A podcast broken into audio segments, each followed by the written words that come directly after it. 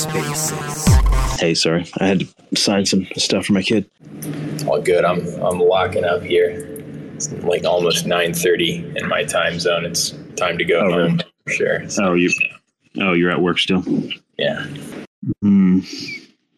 Anyway, yeah, but the, like expectations wise, it's like yeah, wherever the top is, like um, you know, you could make the argument that like if you are comfortable, um, the the thing oftentimes to do is sometimes just let the price of whatever asset it is run to the very top of the bull run, like have its big dump, have its complacency shoulder where it runs up a couple of fibs, and then that's where you sell. Because otherwise, or you could just simply like pick a target that you feel comfortable with and just exit, right? Like you could say, "Oh, I like Ch- chain link at 100, I'm out," or something. You could always like do that, and then even if you don't, you know, run all the way, you got most of the move. And if you wanted to gamble, you could do so only if it drops again. So if it like, let's say, you go to 100 and it pulls back to 50, okay, fine. You've now sold, you've doubled your bag at 50, and now it almost doesn't matter what happens because you have double the number of coins. So even from there, if you drop a lot, you're good, right? Like, so if you make at least one decent swing trade during the course of that, then you could mitigate the effect of any kind of like missing of a perfect top or some shit, right? So, but there can be like substantial tax consequence and shit too, though. That's the only problem. Yeah, there's almost no way I'm doing that. My, with my luck Yeah. this this time around swing trading, there's just not not a chance. Plus, Yeah, yeah, yeah. like you said, short-term capital gains. Mm-mm. Yeah, it's it's tricky though because like sometimes it's just worth paying the capital gains um, than it is to like ride it all the way back to the bottom again. So tr- tricky thing always. Um, but yeah, like uh, can Chainlink do its ETH run? I don't know. It depends on how hardcore that real world asset thing runs. And the other thing too is like there will be lots of different chains playing on the same narrative and be like, oh, you know, bunch of little small projects and whatever. Is that it's not like 2014 where like your narrative was just tied to your one chain and Dentacoin can go up a gajillion dollars you have so many different chains like trying to attract liquidity. And um yeah so it's so hard to tell like how potent it will be. I, I do think it's interesting that chainlink in particular they, they have this like they had this tweet about something about do you want to be like a um, I don't know, not not Schiller but like do you want to be a community advocate? That's what it was a community advocate. Like what is a um what is a community advocate exactly and again like it's like you get paid to be uh i don't know shilling chainlink or something or like like running a discord i don't know what the fuck that is but like if people need a job they can r- check that thing but like chainlinks wants advocates and i'm not sure what that means The crypto bull 77 is going to make a killing on that. So you know, oh or you, you too, with all of your link posts. So who's crypto bull 77 or one of the guys that's posting shit yeah, yeah, yeah. But uh, constantly, every single day. But I don't know. Other other It's- narratives I like are uh, are DePIN. I guess that's now a narrative, but you know, I guess I guess Akash would be part of that. But I'm thinking that uh, yeah but some of those seem really like contrived narratives like yeah but you know like those utility tokens man they like i don't know I, maybe you know the thing about these narratives though people just make them up and then all of a sudden they run and you're like what in the hell Well, yeah, you see, that's the thing. They just made up a narrative for it. You had all you had all of these like decentralized storage services before. Um, Oh, yeah all you need is a bunch of lemmings saying DePIN deep in DePIN over and over again until like it becomes it's a thing right that's what it, well, it works, dude. It works. It does work. It does work. Yeah, it's like we tend to fade these things, and it's almost like the fact that we're talking about it means it's a narrative already. like it's it's pretty pathetic, right? Because like we wouldn't even be discussing it if we, it like hadn't already made the rounds a little bit. Yeah, that's true. But uh, I, I mean, some of, some of the categories actually, if you if you dig down into it, are, are pretty Oh, interesting. Um, Here's an interesting like run run run the jewels. One of the the Chainlink accounts said there are approximately 100 lending protocols with over 10 billion TVL on an ETH mainnet They're secured by Chainlink data feeds. UMA's Oval protocol will allow these protocols to reduce their MEV theft burden by 90% with no code, change, code changes required. And um, he's just pointing out like how the moat for Chainlink is increasing because you know between CCIP and the price feeds and things, it's becoming sort of like a necessary feature for a half decent blockchain. So if you have like a blockchain and you haven't incorporated Chainlink, you're just kind of like I don't know, you're just not as good of a blockchain at that point. And like, and uh, serious money is just simply not going to go there. And uh, the people that can afford to pay the fees for Chainlink or what have you are probably going to be the ones with a much higher TVL and a lot of money flowing through. And um, yeah, it's an interesting feedback loop with it. The only problem is I don't see how that equates to price action. So if we're looking at it from a, a from a you know a, a purely speculative perspective, how in the fuck is that going to make Chainlink's price go up? I mean, yeah, it's like you're right. Like to some extent, infrastructure plays like nobody knows about them, right? People are using those protocols, and historically, the the sort of like what is it called the the picks and shovels type plays, infrastructure plays, uh, in general, don't do as well um, as a lot of other um, like the actual protocols themselves in terms of pumpamentals. Um, but at the same time, it it creates a moat where the price of Link is going to create a floor, and it's going to be one of these things that's not going to zero. And the the farther and farther it goes out, and the bigger and bigger the infrastructure gets, the less likely it goes to zero the more likely big money is going to jump in. Meaning not like random retards like you know like us buying like little bits of Chainlink. We're talking about like hedge funds and whoever that are going to put gigantic amounts of money in of other people's money and buy these things. That chance increases the more safe something is perceived, and the more network effect they have, the more users using that product or protocols, or whatever. Right. So I don't think it's like Chainlink's not one of those that I put a bunch of money in as like a giga narrative play, although that'd be awesome too. I put it in because like at these levels, I find that it's acceptably safe as far as like, you know, I'm, I'm comfortable being a bag holder at these levels. Does that make sense? Like that's the reason I bought it. Of course it does. Risk risk reward, especially when you already have a ton of capital, which you know you do. Um, yeah, the goal here is not like I don't like if it 10x's, it'd be awesome. If it 3x's though, it's still awesome if it doesn't go down by more than 50%, it's still awesome. yeah, we live in different worlds, my friend. Holy And shit. you know, the thing is, I think it will though. Here's the thing, like look at Chainlink's yeah. volatility. If you bought at 17, you're already kind of pissed at 14. But a little bit, yeah. But, but it's not any, it's not as volatile as it was last season though. Holy shit. Do you think there would be any advantage to Chainlink it, running Remember last season it was like 20 to 7, remember? Oh my god. Yeah, dude. you doing it. Shake your ass out. Shook my ass out. It, yeah, got you exactly. 20, so, 25 to seven, man. 25 average to seven. No, this time the, the bottom line with Chainlink is just like don't get the don't get fucking shook shaken out. It's simple as that. Because like really, the probability of uptrend is good, and it's like you know it's like it's it's among the safer plays now, whereas before it was purely speculative. At least now, all these different components like CCIP and staking and whatever, they will like.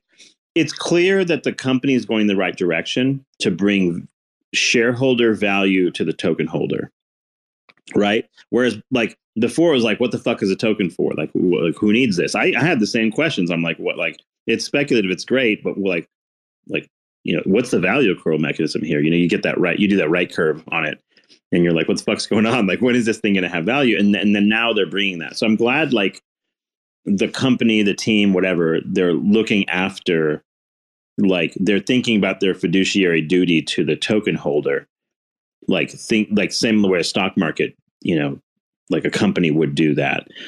And um, so hopefully that's um, like hopefully that's meaningful over the time. I think they're doing more and more to to benefit the coin. Hopefully, um, and like the, these new systems, right? They're actually going to generate revenue, and um, with Chainlink, the Link token being sort of the gas token for all of this, that might bring additional.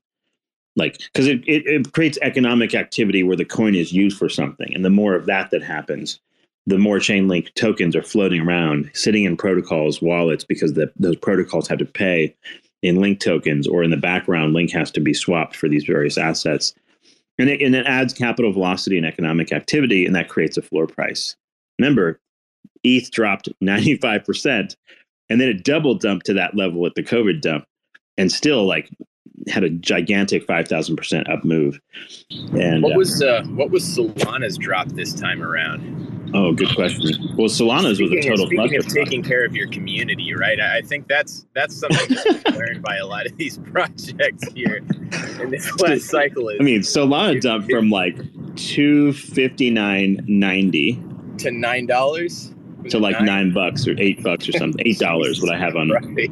I have eight dollars. Let's kind of get this right here. Let's see. So that represents a drop of um, ninety six point nine percent. Oh my god, and it's well fucking deserved too, with uh, all of their minting of tokens. You know, and Yeah, not it's a announcing it. disaster. no, and and a lot of people got wrecked. That you know, well, first off, the vast majority, if you look at the volume, and actually let me pull it up here, the biggest volume bars for Solana. Let's see where they were. They were like some of the largest volume was like maybe sub forty five dollars to like the range of about twenty two dollars. So a lot of people bought this coin pretty high. So when it went down to eight bucks, like most holders were basically wrecked, and probably a lot of people sold and panicked as well because they're like, "Oh, FTX, whatever." Yeah, I don't think there was. I don't think there was a more fudded project between like November of 2022 um, and uh, and early January, right? Like, I, I mean, dude, Solana. Yeah, well, they went from being like the golden child because they were benefiting from FTX and Alameda's, you know, connections, to being the devil because they're connected to do the same things. yeah. Let's see how that. Uh, let's see how that uh, release schedule works for them going forward. I, I, I honestly don't think we see. So I, I know you bought Solana at 103, but I, I don't I don't think we see it go much further than its prior high. Um, Well, actually, what I did with it was um, I bought some more when it dipped to like 90 and then it went back up again and I got kind of broke even. And I exited and just moved it to Chainlink. Like I was like, fuck this. I'm not Nice. messing one at these levels. No. So I just sort of like broke even and left. Because I, again, it, it could run, it could make it to prior highs. Solana's, I think, fine. it could, but the the market cap would be astronomical. I mean, the thing would be uh, it'd be above where ETH is now, wouldn't it? So It, it'd have to get to sort of like, um, yeah, it sort of has to get to ETH level penetration. The problem is like there isn't nearly as much TVL in Solana to support that, so it makes no sense at all. Like Solana probably makes sense at a current at current Mac market cap, maybe, maybe. But even the like even Solana DeFi blows relatively speaking to ETH, right? So like, you know, Yeah. so I don't know. I mean, I mean, most things do outside of. Eh, I guess Cosmos is, is pretty all right for that, right? Cosmos Sure. okay. Yeah, Kujira makes a good argument for it. Um, But even, even all those will- are kind of okay. The, the lending Yeah. borrowing protocols are whatever, and like perps, you know, like because DYDX is opening a Cosmos chain, um, that brings sort of perps, and Levana started doing perps. But really, like Cosmos did not have a lot of exciting shit to do for a while, like until recently, really. So, you know, Cosmos had a lot of random DeFi chains, but not not a lot of great protocols. they have a ton of random DeFi chains right now. It, it, it honestly feels a little bit saturated, and that's the one worry I have about uh, the Shido project that I was talking about. You know, I mean, that's Yeah. that's such an overplayed narrative now because DeFi summer was such a big thing. What I Um, like about Chainlink is like it benefits from all these chains doing well. And all of all chains benefit from incorporating CCIP, but like it's hard to get the first mover advantage of the base layer that Link is creating. Like Pyth Network and whoever else, I just don't think they're going to get to this this level because Chainlink's been working on this CCIP shit for like what two three years now. So it's taken a while to bring this to fruition. And the fact that you're seeing all the developments now is like now the price hasn't caught up to how much cool shit it does compared to what everyone else's stuff does, right? I mean, if you think about it like uh, this way, Link's basic market cap is only like 3x of Monero right now. It's pretty low. And Link is another one of those coins, by the way. It's available on every exchange on the planet. And it has no FUD in the sense that like SEC never went after them and like there's no Which is like, actually really surprising. I, it's know, shocking. Yeah, like they should be first on the list almost. like maybe, look at their that's why that's why they're taking better care of the community now because they they know they could be on that Mhm. list. You know, exactly. No, I mean I, that that absolutely is smart. Like do your fiduciary duty for fuck's sake, you know. Yeah, Bring like- bring value to the token holders as, as you should. yeah. I think maybe they're banking on that ETF too. You know, Mhm. ETF for Chainlink. So I think Solana is going to have a, a real hard time with that, especially after their bullshit. So But the thing is, like, so once CCIP brings in like they bring in real world assets, or they bring in, you know, like sort of like here's the interest. Other thing about B, you could actually bring in like ETF BTC pairings into Chainlink. You don't have to bring in BTC native because you already have work? a place that's regulated. and You can bring that in, right? So it's like, yeah, the interesting thing about CCIP stuff is it's also natively anti MEV, right? Because it's not, this stuff is not happening directly on chain. So you can't forecast, like, you know, you can't rip off people like you do now. so it's like, I, I just can't see a world where, like, the regular open blockchains is where you're going to trade fucking anything. It just makes no sense. At scale, it doesn't make sense. Like, you have to have those Z, the ZK layers and all that stuff. And the cool thing about having these extra execution layers like Chainlink automation stuff is that you can run the privacy layers on the on the side. You don't have to have them like baked into the blockchain necessarily. So if you are going to go like buy something, That's need to- exactly what I was saying earlier about real world assets. That like Mhm. like if, if things like that are going to happen on chain, it's going to have to happen on some on some kind of a, a, a privacy layer. So there's some yeah, semi-private, semi-public, or at least it's privacy. You can have privacy when you need it. When you don't, you don't. Yeah. The, the problem is we need the powers that be to realize that that privacy is actually necessary. It can't just be totally open and and one hundred percent in their control, right? I mean that's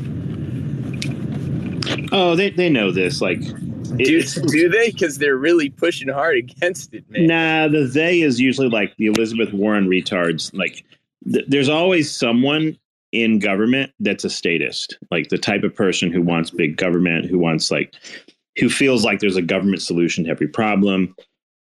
Oh, we have to solve all the money launderers and whatever. Whatever. I get it. I understand why they want to do all that, but the extent that you're willing to go to subjugate, um, you know, add rules and regulations, at least in the last twenty to thirty years, you know, legalese and excess regulations have gone completely haywire to the point where like you know it's on you you're a criminal almost no matter what you do like we probably have said some criminal things today w- without even knowing it. So the thing is like when you have so that sort of system um, is always there but there are there's definitely those in government that are not interested in that for sure also. Um, it's not automatic that everyone does. Mm. So y- you'd you'd hope that cooler heads prevail and you don't have a fucking Nazi totalitarian state at some stage, but um, but yeah, the, all of the, the the the idea that like politicians don't want their privacy, of course they do, and they know that their families are going to want privacy, right? Don't automatically assume that politicians aren't people. Like people just act like people, and they know that if they have no privacy, that they can't make all their illicit money either. so That's they- true. There's a tendency for a certain type of person more often, and, and sorry, there's there's a proclivity for mm-hmm. certain people to be a certain way to be a politician, you know, and, and, and Right. I'm not sure that they necessarily see that far in front of themselves. yeah, it's like the political time. phenotype. Mhm. It's like a behavior and it's like a type that goes into that that tend to be more status. Yeah, just just in the same Li- way like libertarians do tends not run for be, uh, office very often. No. Yeah. well, that's because there aren't there aren't that many of them. You know, it's uh, No, it's the nature of a libertarian. It's like leave me the fuck alone. I'll leave you alone. Why would you then go to join government? Yeah, it's kind of interesting that that's how our government was formed in the Mhm. first place. You know, it, Yep. it's, it's such it's such an anomaly. But uh, speaking of that tendency, man, surgeons uh, tend to be people who take extreme risks. So I mean, you know, all this is is kind of making sense, Cephii. Fucking degenerate gambling surgeon on uh, on chain. So gamble away. We're having fun. Mm.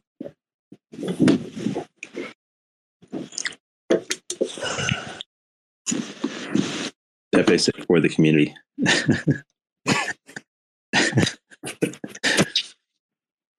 Anyone want to come hang out? Feel free. Um, tell me some more like bullish link shit. Everyone's getting a link hard on. Um, you do have a link hard on. Oh my god! Mm-hmm. Every opportunity, every opportunity. Dude, what's going on with Bruce with this uh, this Luna shit? I mean, his his posts it's they've gone completely ape shit. Uh, like I, I don't even I don't even know what to fucking think about it any anymore. It's so totally off the wall. yeah, it's amazing, right? Hmm. The, the the bandwidth that he has for trolling is is just unbelievable. I mean, I, I swear to God, he's, he's like one of the OG, um, like 4chan trolls that that I grew up with that corrupted me when I was in middle school and high school. That's that's nice, got right? to Coach Bruce. So. I wonder if he's listening. No, he's not. Max Pro's like inverse head and shoulders on link. Anything under 50 is a legendary buy. yeah. I tend to agree. Could be. Yeah, I think like um like link to 50 bucks is the easy part. That's sort of the that's like the, you know, getting back to prior high and hitting resistance is kind of like straightforward, relatively speaking. Mm. At a, at, on a at a base case, I think that would likely happen. What did Chainlink today say? We're excited to see the next gen apps that developers can build on Base using advanced off chain compute capabilities enabled by Chainlink automation. Mm, automation will unlock in, innovative use cases on Base. Yeah, that, that sort of game I've been thinking of creating too. I believe Chainlink CCIP is probably where I'd have to build it. Because what's interesting here is like Chainlink has automations on the one hand, has oracles, so you can make you can make events in a game based on oracle feeds of one sort or the other. You have um, um, the verifiable randomness. So the VR module or whatever for Chainlink, you can bring in random numbers in. So you can, and then if they incorporate privacy also, then you could have, say, for example, a poker hand where it's private until you show your hand, right? So that has to be a capability. You can't do like like right now online gambling is like they're using centralized systems to solve for that because that computation or that randomized random generation has to happen somewhere. Or the CCIP, you so how do these guaranteed. casino protocols work then with, with like Rollbit and and Winner? Mm-hmm. Like, well, Rollbit, Rollbit, I don't know how they've done it, but everyone has their different way of doing on-chain randomness. In fact, there's a new Cosmos protocol, the Cosmos chain called Nois, N-O-I-S. It just released like um, it's just about to release or something. It's about to go mainnet. And Nois is basically about uh, the ability to bring on-chain randomness into a uh, into your CosmWasm chain. You, I guess it's using IBC or something. Anyway, you can kind of tr- you can use the messaging service to get on-chain randomness from Nois protocol and bring it into your chain. The thing about CCIP is for Chainlink, it has that as one of its modules already. So now you have randomness which you need for gaming. You have um, like you know basically like rolling a dice essentially, right? It has randomness. It has um, the cross chain protocol to take assets everywhere. It has automation, which means they can keep on adding more and more automations. It's almost like think about CosmWasm, but imagine that being done on Chainlink nodes. So that creates an execution layer you can run parts of your program on. And so you're not going to want to like run all this on chain. You're going to want to run this off chain where the computation is fast and cheap, right? So, and then you have Chainlink's going to be able to add things like what Akash and others have had, which is on chain compute, meaning just put GPU and whatever service is on. So once you have this CCIP framework, you have a way to connect all sorts of assets together um, in a gigantic sort of internet. And Um, so, so I don't. I think their goal, which is basically to sort of like be the underlayer of everything, um, it appears that Ethereum simply cannot do this. In fact, we know for sure Ethereum can't do this now, unless they're coming up with some miracle that I'm not aware of. It's just too slow. It's not scalable, whatever. And pretty much every blockchain winds up with the same problem: scalability um, is is hard, and then like you, you have speed problems, and even if you go to proof of stake, you have problems, and you can parallel parallelize things and create layer twos, but then you get centralization. It's just one cluster fuck, off, fuck after the other, basically. Like it just like so. The bearish case for say Ethereum would be like, well, maybe it pumps because people invest in it, but there's a threshold after which it just can't scale to something that's going to run the world.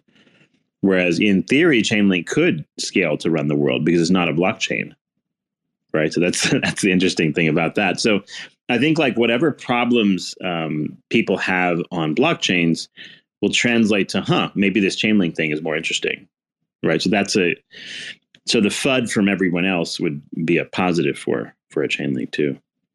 Anyway, but like all of these things coupled with real world assets, coupled with gold and USDC and whatever, you have every tool in your toolbox necessary to build new dApps that run off of CCIP. Does that make sense? Like you might have a your your token value might be on Solana, which is where you might secure the the, the value of say your protocols. Um, like you know your token may be there, but you can you can basically use CCIP in the background and to do all these other shit, and you don't have to rely upon EVM you don't have to re- rely upon CosmWasm. Like eventually, you'll have an entire programming languages you can deploy right on CCIP.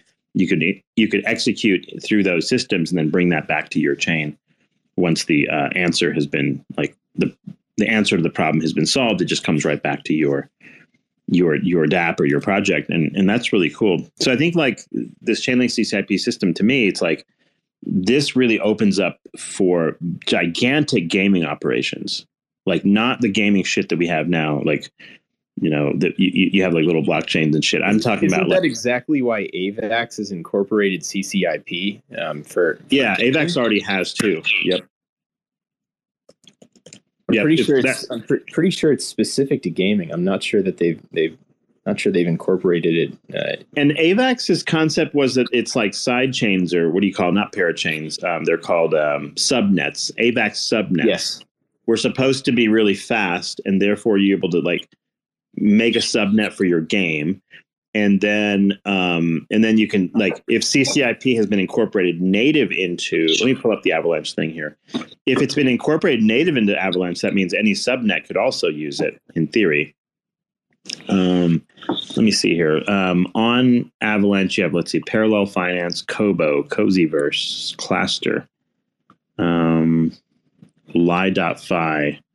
I'm trying to see if there's like if this has been incorporated is being incorporated into Avalanche mainnet or into subnets.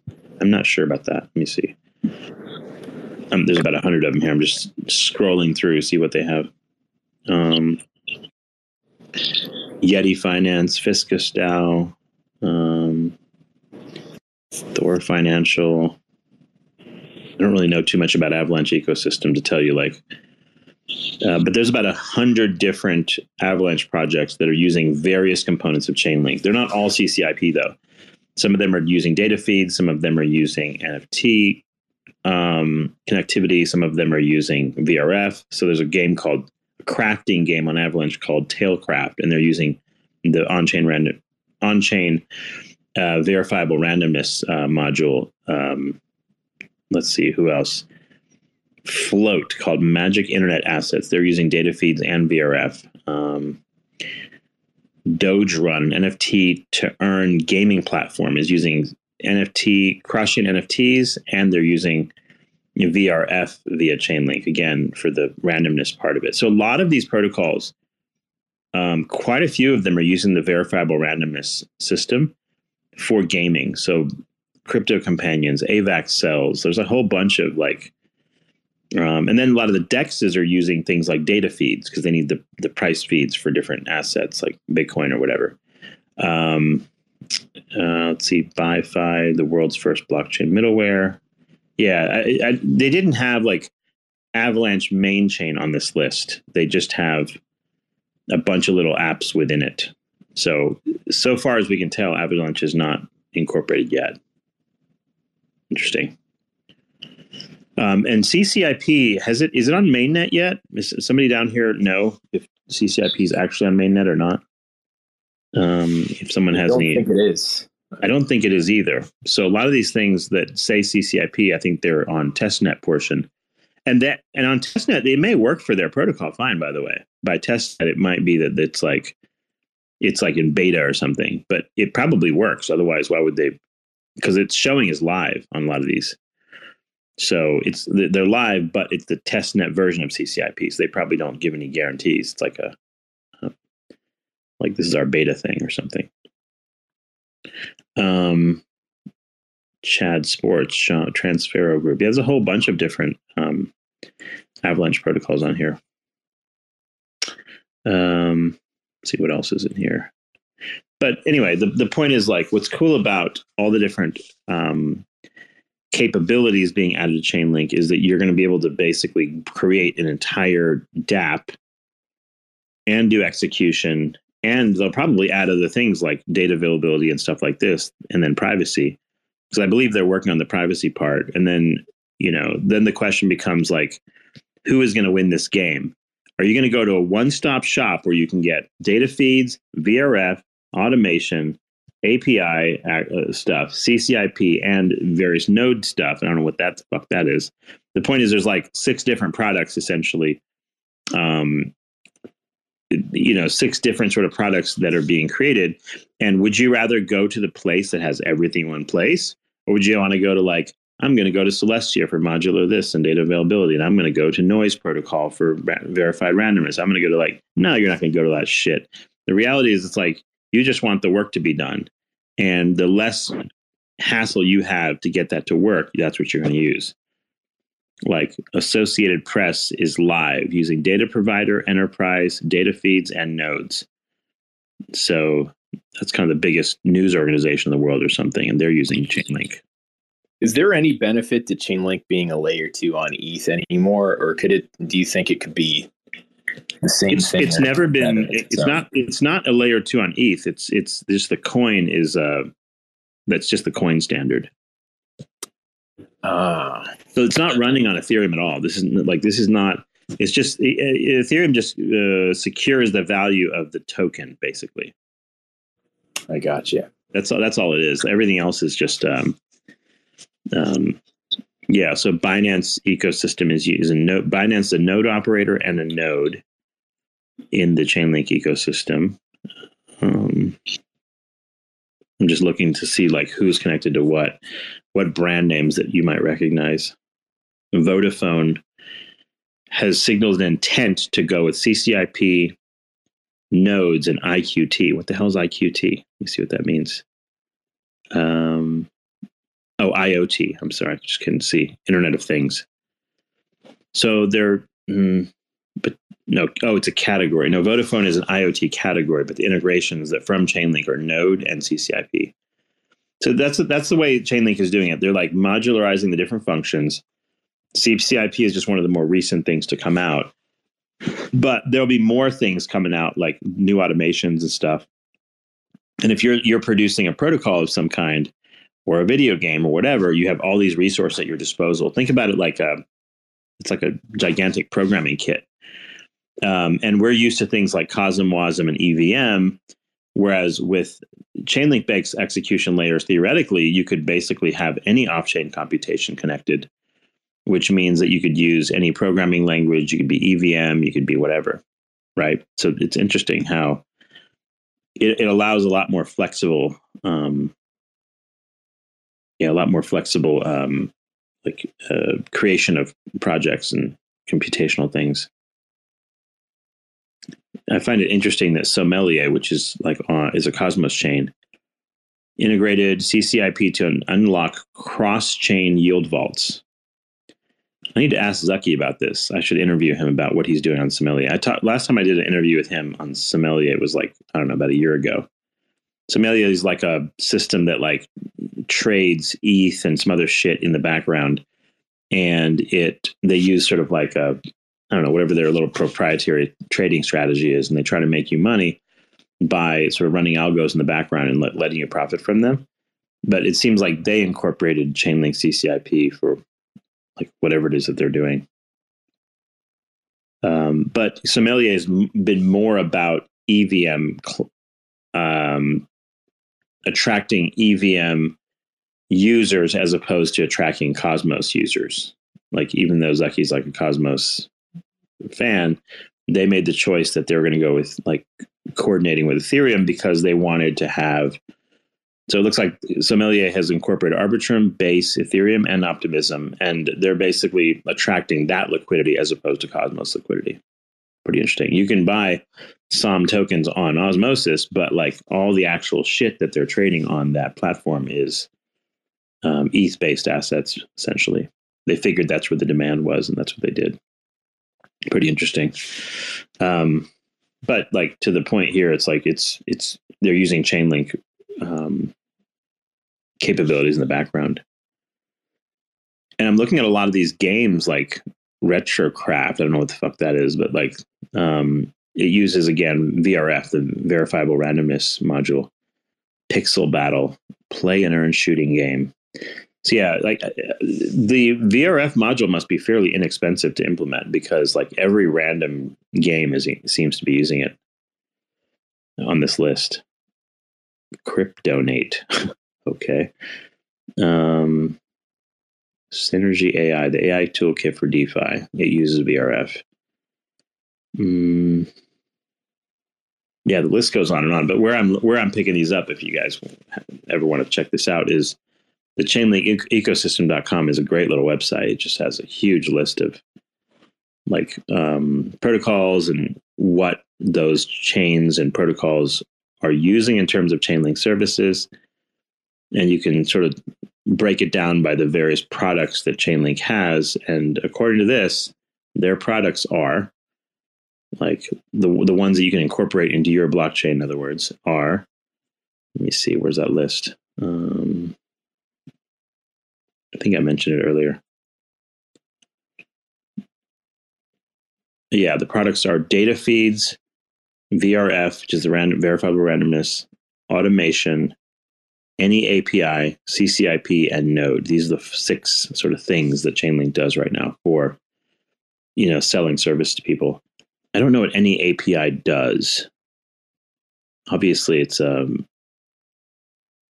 connecting to programming interfaces, but like, how do you use this? I'm not 100% sure. Mm.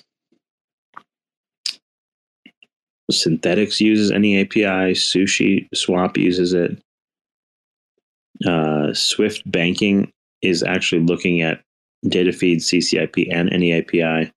Let me look. What, let me look up what it does. Chainlink, any API. So essentially, some kind of programming interface thing. Um, okay, so Chainlink any API documentation. Connecting to any API with Chainlink enables your contracts to access any external data source through our decentralized Oracle network. We understand that making smart contracts compatible with off chain data adds the complexity of building smart contracts. We need a framework with minimal requirements, yet unbounded flexibility, blah, blah, blah. So, what does it say here as far as like what type of things can you connect? Mm, you can do HTTP GET response requests. Um, like, let's see.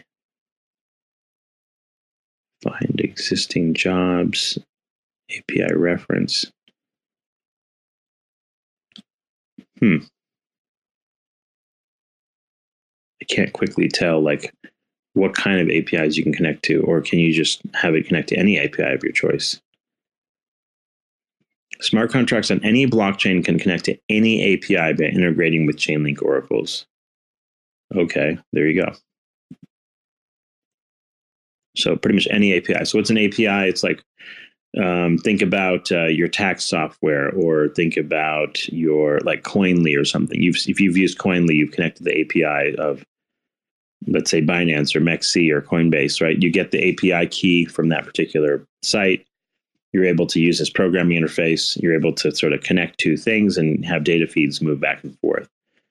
So that would be the idea is like you could connect, you know, you could create like a a software that does API calls off of any particular um, cloud software or other platforms that you'd like. Existing Chainlink job specs. Let's see here. Chainlink has all sorts of complicated, like fucking graphics and shit. You're like trying to wrap your head around what the hell this shit does. External adapters. Um, external adapters open Chainlink requests to perform unique new actions such as connecting a Tesla to a smart contract or authenticating your Reddit account in a smart contract. Hmm. So, yeah, I mean, basically any website, any service provider that has an API, um, you can connect to that and like have data go back and forth, basically, is how this works. Mm, API chain link to bring trusted data onto leading blockchains. So, what does that mean? Um, Associated Press will make its trusted economic sports and race call data sets available to leading blockchains via Chainlink, the world's largest decentralized network of oracles, enabling smart contracts on any blockchain to securely interact with the API's real world data. By launching a Chainlink node, which securely connects blockchain environments with external data, Associated Press Data will be supplied and sold directly to applications running across various blockchains. Data will be cryptographically signed to verify it's from Associated Press. So basically, this means like, let's say you have a sports betting platform on your DApp or your blockchain. You need to have verified scores or verified stats of players and shit like that coming in, right? So this is the kind of stuff, and then Associated Press will basically um, guarantee that that data is real and you know that way your your betting platform or whatever will work without worrying that this is going to be like spoof data or some shit. Um, same thing with the randomness. Like you need to make sure that that randomness is true randomness and not um, subject to manipulation. Um, see if there's any other comments on this thing mm. Connect APIs to your smart contracts using Chainlink. Dynamic NFTs and non fungible token, blah, blah, blah. Let me see. Hold on. Uh, it's even cooler. So you can do kind of interesting stuff where, like, your um, NFTs, like images and like accessories on the NFT, for example, could be affected by randomness. So, for example, if you're if you have a NFT mint, for example, and you know your little monkey pick has glasses or a hat or whatever, and you want to have that randomized, and then the NFT gets finally minted, then you could do things like that with with randomness. Um, let's see, update links, IPFS. Yeah, so I don't know. There's different websites like Alchemy and whatnot that go through like how to do this, and create a like things like dynamic NFTs that reflect real world price feed data with cryptographically proven tamper resistant randomness, deciding dynamic NFT images. So that's wild, right? So you can have an NFT created using real world data somehow. Um, like weather data or you know sports data or whatever else. Mm, see here.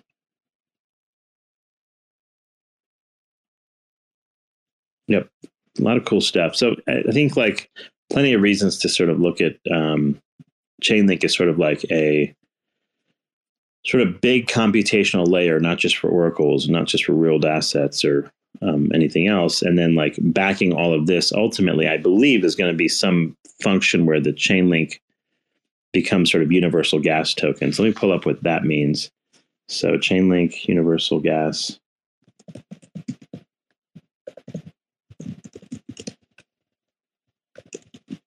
So I've seen this like mantra about it being universal gas token. I'm just curious, like, you know, to what level.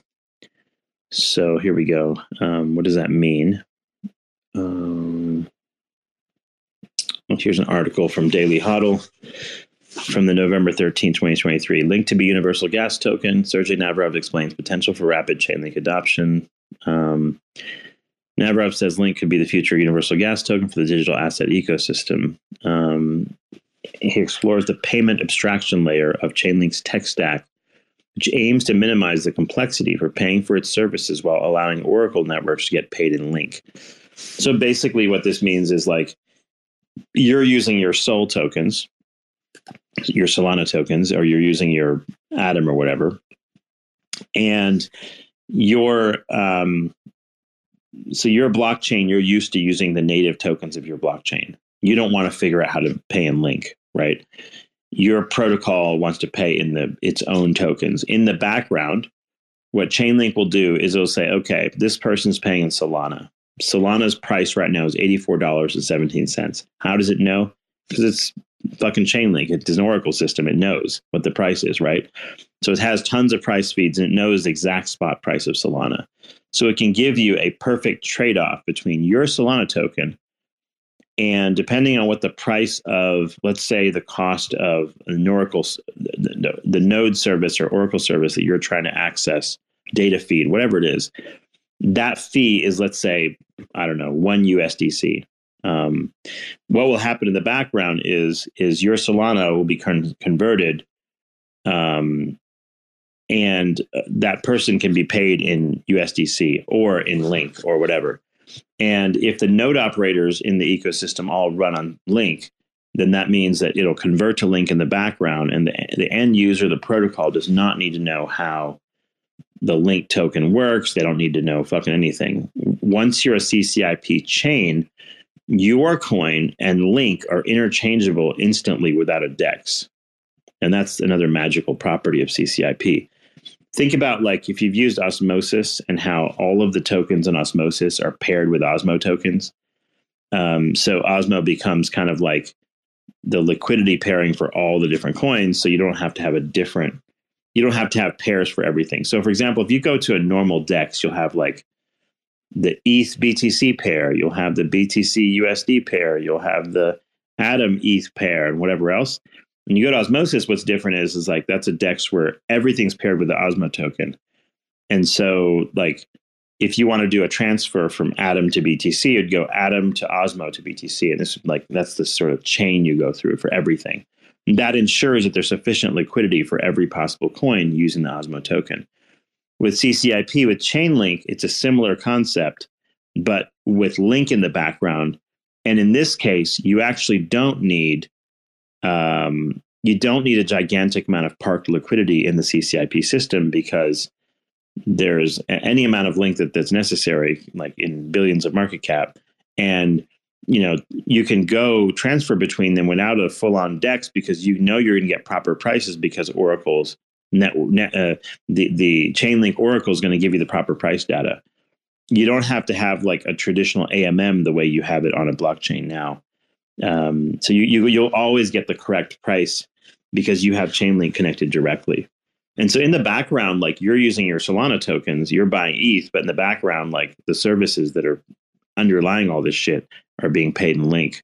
And your your coins, your fees are being paid out by being converted to Link at the market price and paid out. So that's that's really interesting because unlike other utility tokens like Render or Akash or some other shit, when the price of the token goes up, you get more value. And when the price of the token goes down, you, you can buy less services.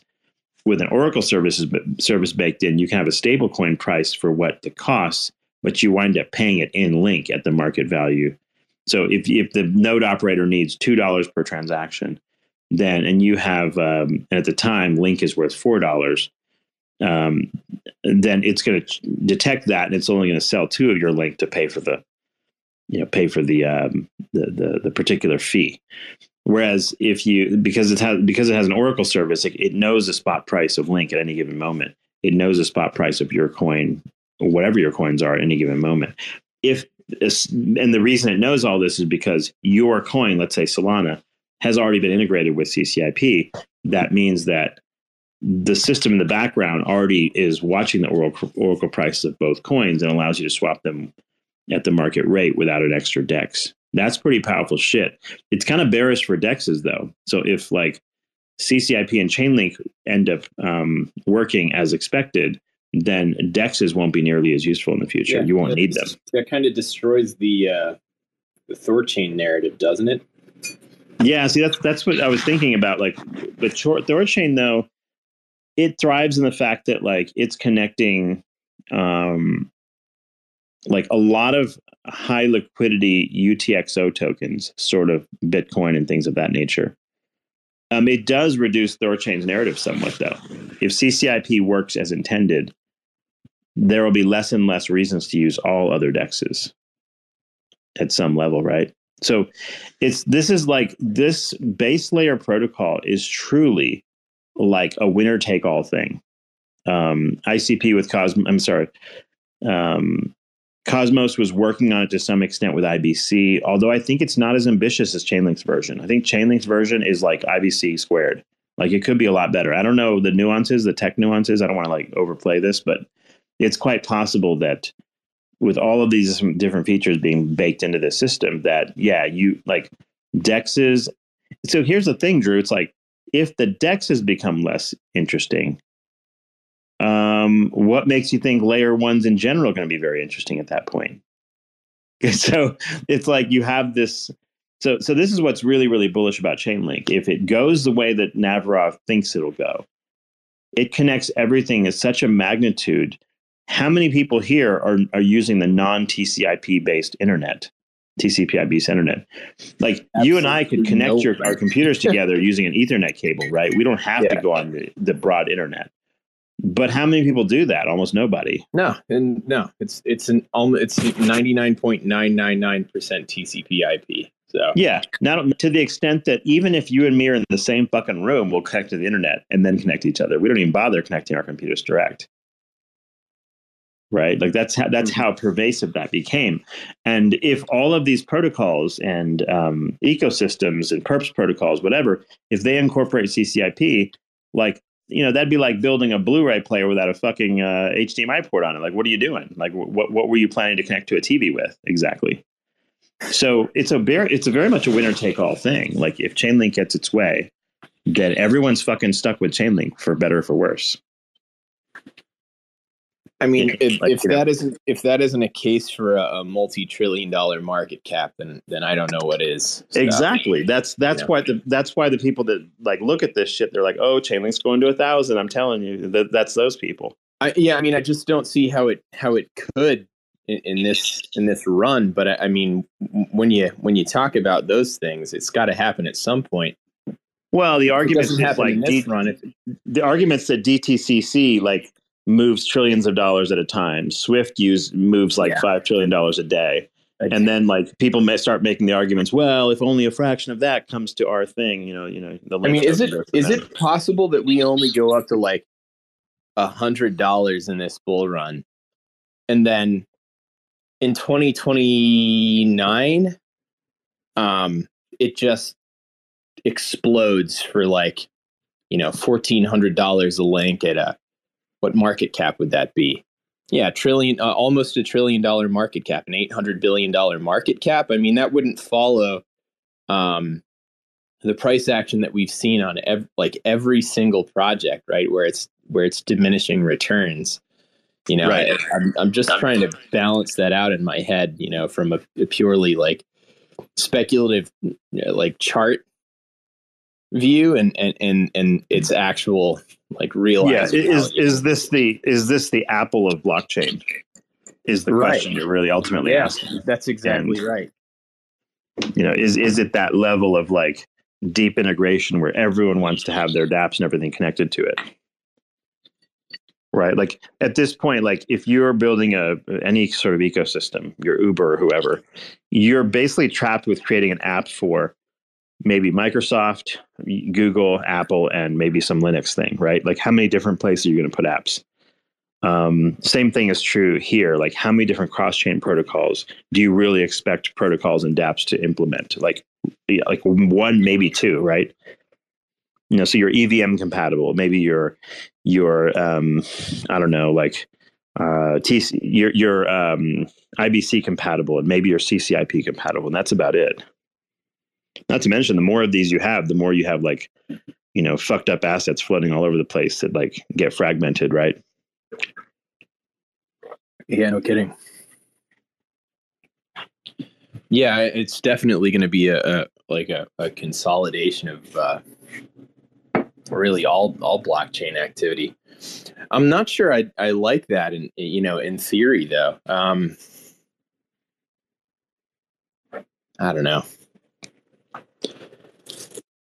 That's the thing. Like there, to some extent, like the cypherpunk is is in your saying basically like yes, I don't really want all that shit and I'd rather exactly. have my little circle of friends and like you know we have our little you know like we have our little token it goes up and we have a good time um like you know at some level it's like you know do you really want all the normies involved and do you want all these people so the people say mass adoption but they don't really mean it like you know what I mean? Like they they like the idea that like people are going to come to buy their bags, and they're the OGs that started out in the very beginning. It's almost like if you're yeah, the first fans of validation. It's like you're the first validation. fans of yeah, exactly. You're the first fans of Taylor Swift or some shit, and the and she goes kind of wild and like, oh, I was there at the beginning. I was an OG. You know that kind of feel.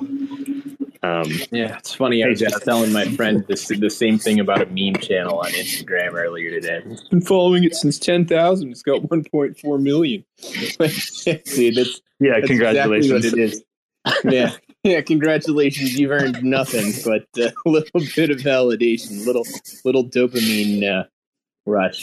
So yeah, but I guess it is the logical end, right? I mean, you, you know, if this if this is the future and everyone's saying it is, right? Larry Fink and Jamie Dimon, even you know that douchebag. That that is the logical end, right? Everything will consolidate into the the most useful and and, and uh, hold, hold, up, Jazz. Were you trying to say something? Uh, yeah. Can, can you hear me? Yeah, yeah. Your mic's okay. Cool. Long time no talk. Uh, nice to uh nice to see y'all again yeah so i i actually i've actually like thought about this point a lot and it's one that uh i think other uh, other folks have made points around but like basically the reason i can see the, the uh, drew i think you had an interesting point there about the price action, to where it's like hey maybe does this bull run does Link go to like 90 bucks and then the next one go to like 1500 bucks? Like that is that even the realm of possibility? And i would say yes and for like a, the main reason that link is not a token for retail like it's it's it's basically the antithesis of a retail token just because like quite literally the like what they're doing is too gigabrain for anyone to like just look at it and like understand it. So what's i like this is what my opinion what's going to happen is once the switch is actually flipped from like a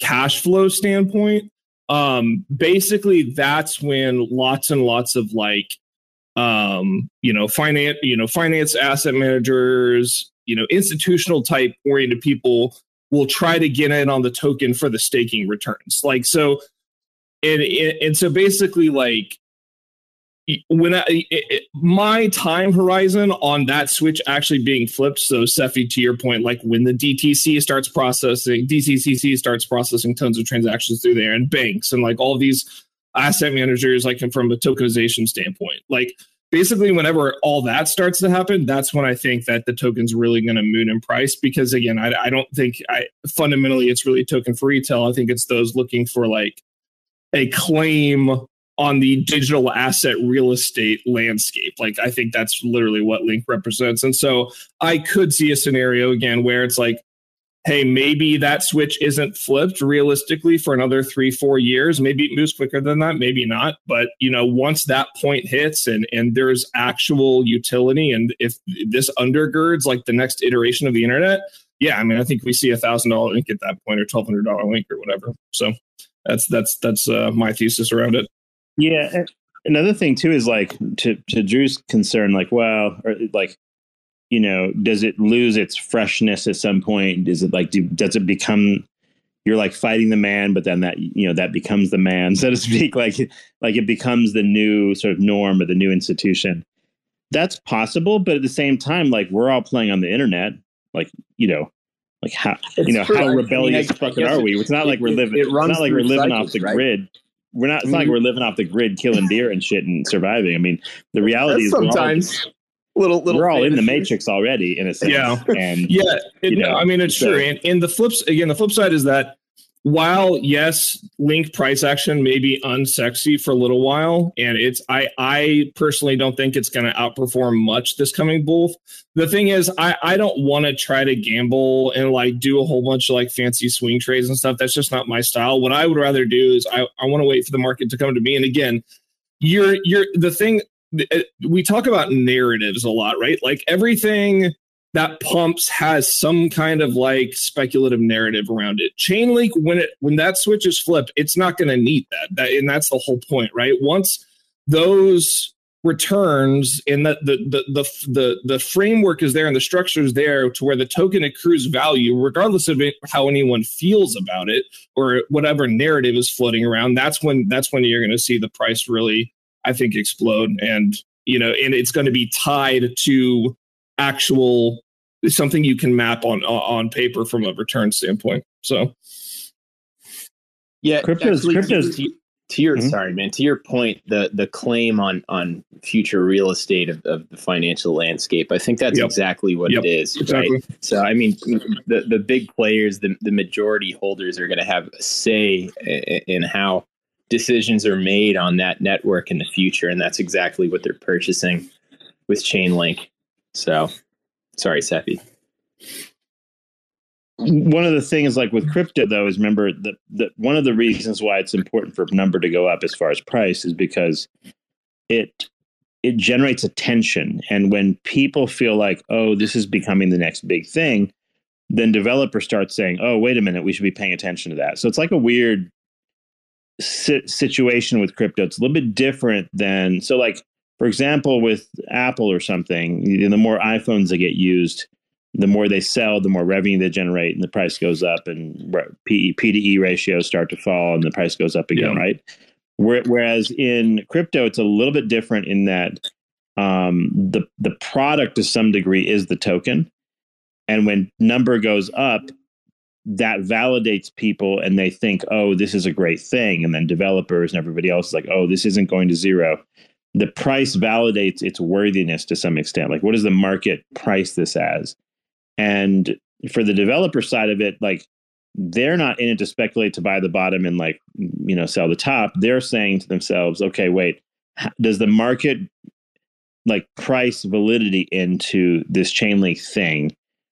That's one thing, and two, because they like who wants to build for a fucking e- ecosystem that goes to zero at some point? That's the problem. Like if you look back in tech history, like you know the people that were starting to build things for Nokia, Mhm. right? Like, well, like whoops, wrong platform, or like whatever, right? Like, or who are building things for you know ColecoVision or some shit, some you know whatever game platforms that just disappeared into Yeah. oblivion.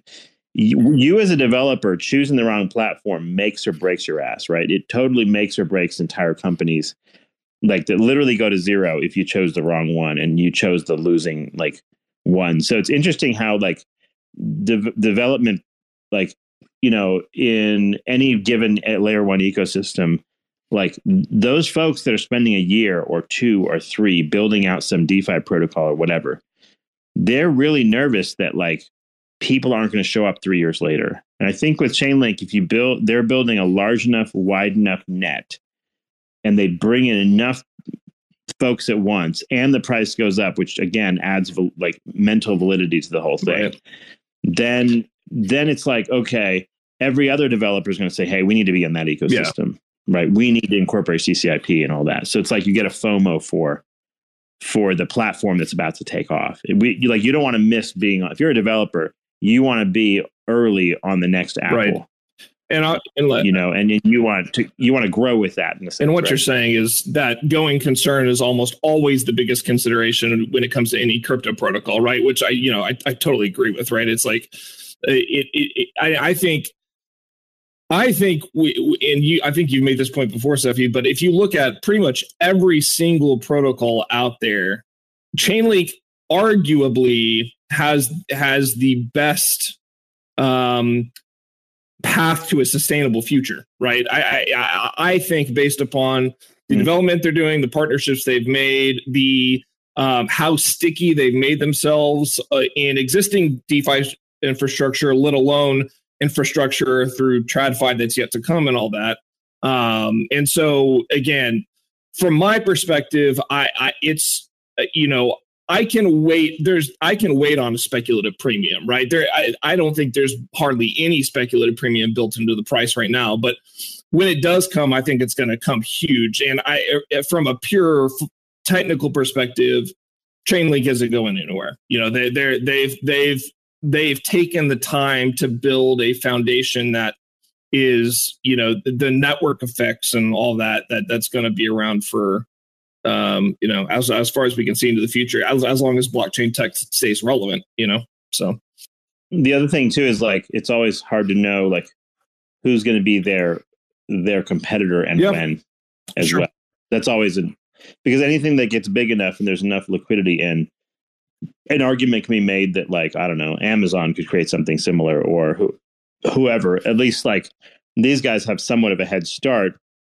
We don't know what what projects maybe some of the giga corporations are sort of running in the background that might be theoretical That's true. We, we and it's like Chainlink's open source, right? So it's like to your point, perhaps all that would be necessary is for like a, a, Google or an Amazon just to throw a fuck ton of money at it, and then maybe they can, mm-hmm. you know, somewhat copy. Again, I I think given sure. some of Chainlink's sure. partnerships and some of the relationships they've built, which is very hard to put a price tag on, I, I, I don't necessarily see that as a huge risk. But and and but it is possible, and at least on the call it crypto native side of things, I I I don't I, I don't see that happening just because and and and at this at the same time with it being a bit of it more of a dark horse, it's like a small player. It it probably won't scare people right. imagine like Microsoft wanting to like be the back back end for Swift. People be like, wait a minute, what the fuck? Yep. Right? They're going to be like, even regulators and stuff. Like, wait a minute, these guys have a big enough monopoly as it is. So it's almost good that they're small. Yep. Relative to like the, the giants in this in in tech, yep. right? So maybe that's a plus. Yeah. I don't know. Yeah. Like you know, because they're not like already world leading companies, so it's like there's um, you know, people don't know them in, in, in like the global thing and so they're less afraid maybe right know. yeah i'd argue that down the road that could be kind of a hamstring though because i mean it's not like they're sufficiently decentralized well yeah. see that that yeah. it's interesting you mentioned that because that was actually going to be my very next point in terms of being mm. defensively defensively neutral or verifiably neutral whatever you want to call it that a lot of people mm. think of chainlink as like this big monolithic company but in reality there they there are over a thousand um, decentralized node or you know node operators that they have. Yeah. And any and anybody can set up their own set of nodes. I it's think, right. So it's not. Yeah. It, it's not like you have to have permission. It's not. Per, getting into the ecosystem by producing nodes. I don't think that's a permission. It's so it's interesting because running an Oracle node is it's it's there is obviously like more complexity to it than just like spinning up like an F node or validator or whatever right there because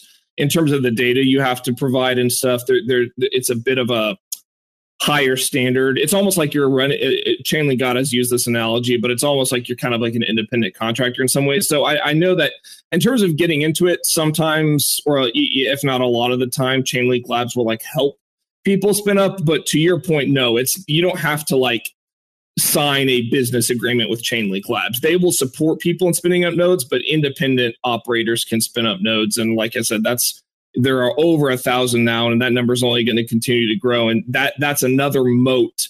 I think that's going to be, become pretty defensible because even if someone like Amazon or Google, you know, throws a bunch of money at it, by the time you know Chainlink scales to thousands and thousands of nodes, that's going to be pretty, pretty, pretty credibly decentralized because so so for example take swift for example they may not want to ha- be on public nodes run by whoever the fuck they might want to run their own yep. nodes and they're going to they're going to provide like their data into that ecosystem yep. those nodes then pull that into ccip and then off your go you go with like the ability to do like maybe fiat transfers or something into ccip somehow or something like That's that right. so you wind up with like these systems that don't have to be fully like you don't give up your sovereignty as a corporation entirely to yep. Chainlink. That's not what's that's true. On. Exactly, and that that's a bit different. Like it's similar to how like like you could run, say for example, your computing architecture for your corporation, you can run them on AWS, you, but then you feel like, oh, fuck, these guys are too expensive. You can always move to Amazon Azure or, or like Microsoft Azure or somebody else, right? So to some extent, like, um, I, I think like to my understanding, Chainlinks allows you to pervert, preserve that. Um, like you're using that protocol but you you have your autonomy as a corporation. Yep. I mean, not it wouldn't be that different from like if you're building Apple TV and it connects with an HDMI cable. Um, the people that produce the HDMI cable don't give a fuck what you build on your Apple right. TV. You could put, put, video games on there. You could, all they're doing is providing a way for you to connect to your television yep. set. Similarly, like Chainlink could be construed as something like yep. that. Yeah, and then it's like once you've built that out, like, okay, how does that then trend? And if you're actually set up in such a way that's fairly neutral, that anyone can do this, any corporation can do this, then they don't feel like, you know, then they feel like they're just getting into almost like, well, it's like picking a programming language for your DApp. It's it has nothing to do with like you losing sovereignty and therefore like giving up power to somebody. Yep uh, which can be which can be a problem. That, um, that's that's a great point, and that was a big focus of the most recent SmartCon, and I'm sure you know events to come from them, which is like they're building out these uh, interfaces and marketplaces and such to where not only you know um, will I'll be able to like shop around for nodes that meet my exact requirements based upon the services that I'm trying to obtain and the security I want to guarantee based upon the the amount of link staked or collateral staked with that particular node node operator. But I'll also be able to spin up my own nodes. So to your point, Cephii, it's like okay, if I, I'm a giant institution and I have folks with the technical wherewithal to you know spin up nodes that meet my service requirements, I I I think you could feasibly spin those up, select those as the ones you want to use, and then you know keep it somewhat um, in house if that was really a desire and and you know retain some sovereignty over it, but still use the infrastructure that everyone else is using, right? If this thing becomes ubiquitous, it's it's gonna like y'all were the point y'all were making earlier, where it's like it'll be like choosing not to use TCP TCP/IP. You know, no one's gonna do not gonna do that. So. Yeah, it's like and, and I, so it, I think Chainlink has built a system uh, and a strategy that's like played out over a number of years. Yep. And it's not that easy to replicate it quickly, I would think. Although they have sort of like, if it's open source, they have sort of laid out the the groundwork pretty quickly. But um, at the same time, like the system as it stands, um, people sort of trust the link token to some extent, and it's got a certain market cap, so there's like a secured value mm-hmm. there. And um, for someone to come and like copy that CCIP basically uses link as a universal gas token. If you were to copy it, what are you going to have another token as a universal gas token? Who's going to be using that token now? So the so network effect of the original token is important for people to trust that in the background. I mm-hmm. think, and some other tokens like uh, ETH and whatnot may not be what you'd want to use in a system like this for various reasons. I don't know. Maybe it's like fees or whatever other problems it, it has. So yeah, a lot of interesting takes here. But have, have you seen any particular incorporations that like you think are likely to happen? Like, have you seen like between Swift and this like DTCC thing? Have you seen either of those like any alpha as far as like how much they're implementing, what kind of time scales they're looking at. Is one of these likely to happen or what? You know?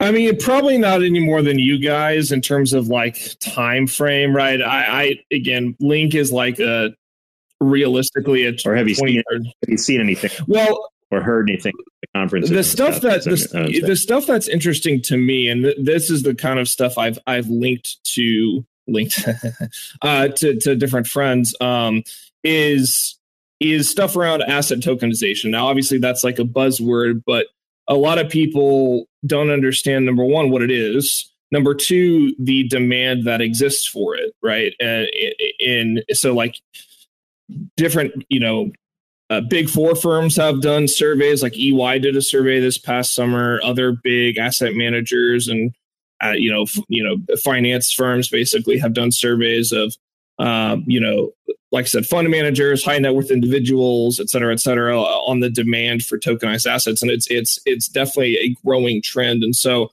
you know, th- no, no no part of those kind of articles actually mention Chainlink by name, but it, you start to put two and two together, and you see kind of where the road, you know, the roads are converging, um, and and you know, so that that's that's the kind of stuff I've been in tune with, and again, some a lot of this stuff is stuff, especially when you're dealing with big institutions, it just takes time. And so I, I think that people, especially in crypto, uh, are I mean, it's just such people get such microwave mentalities and half the people that are here don't even believe it has like a legit long-term future anyway right so it's it, it's funny to me that it, obviously chainlink is, has kind of a big market cap but outside of that from like a thesis standpoint it, it still feels like we're pretty contrarian in a lot of ways relative to how the industry as a whole has played out to date. Um, so uh, yeah, I mean that's in a it, there there's stuff like I think some maybe some of the stuff that outside of finance that some people don't maybe don't appreciate is stuff like you know they just integrated with Vodafone for um or you know proof of concepts going on around there for like Internet of Things type stuff. Um, I believe yeah, uh, I mentioned that earlier. Uh, some supply. Ch- I believe they do some supply chain type stuff. I did. Too.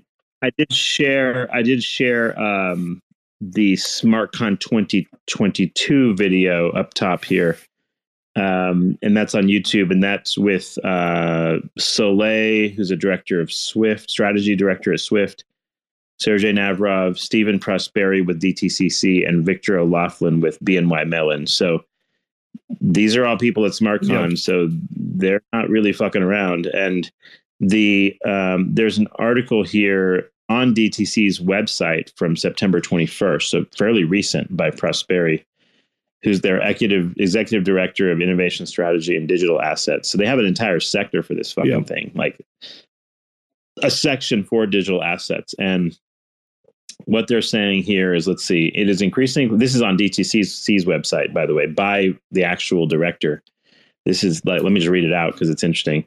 Increasingly clear that blockchain tech is here to stay, with 97% of institutional investors anticipation, anticipating tokenization will evolve asset management processes and $100 trillion worth of assets in the US that could someday move on chain. 90% of institutional investors, I don't know what the source bro is on that one, but that number sounds kind of interesting. Um, rather than embarking on a wholesale rebuild of existing capital markets infrastructure, financial institutions are increasingly collaborating to innovate Web3 tech platforms like Chainlink to explore how capabilities can be embedded into their existing systems where possible to accelerate real impact on blockchain tech. Okay, a lot of words to say, a lot of nothing that we didn't already know. Exploration of the space started with our collaborative work with Chainlink as part of Swift's interoperability project. So DTCC and Swift and this are all one collaboration. Yep. It's not two separate things. That's super interesting. Yep. So the premier financial market infrastructure provider, DTCC, automates and standardizes the processing of financial transaction, mitigating risk, increasing transparency, enhancing performance and driving efficiency for thousands of broker dealers, custodian banks, and asset managers around the world. One of the cornerstones of success for the for DTCC and other major financial market infrastructure providers or FMIs like Swift has been the establishment of industry standards that allow for multiple multitude of financial institutions operating on disparate systems in different jurisdictions to conduct business. Yeah. Blah blah blah. So interconnectivity, whatever. So Swift, of course, transfers tons of uh, money and uh, DTCC settles tons of like stocks and bonds and shit. Um, so what they're saying here is okay, Chainlink CCIP was used in the back end by Swift to facilitate secure cross-chain messaging and token transfers, while DTCC served as a token issuer and central securities depository or CSD. More specifically, DTCC minted and issued bond tokens compatible with Chainlink CCIP and distributed them to Swift's designated test wallets. Explore the Swift interoperability project in more detail in the new report connecting blockchains, overcoming fragmentation and tokenized assets. So what they what he means by that is okay. So by being a CSD or a central securities depository, what DC, DTCC basically does is so let's say you have Apple and it's a, it's on the stock market and there's like let's say a thousand shares of Apple available or let's let's say a million, just make it sound right. Um, so you have a million shares of Apple available in total. Uh, 10 of them go to Fidelity, 50 of them go to BlackRock, 20 of them go to Charles Schwab or whoever else. And someone's got to keep track of where these things are, um, you know, like where they finally settle, like who owns them finally. And there's a lot of detail that goes into like making sure there's not duplicates of the same stock because you can't have a, two digital copies of the same Apple stock on two different brokerages, right?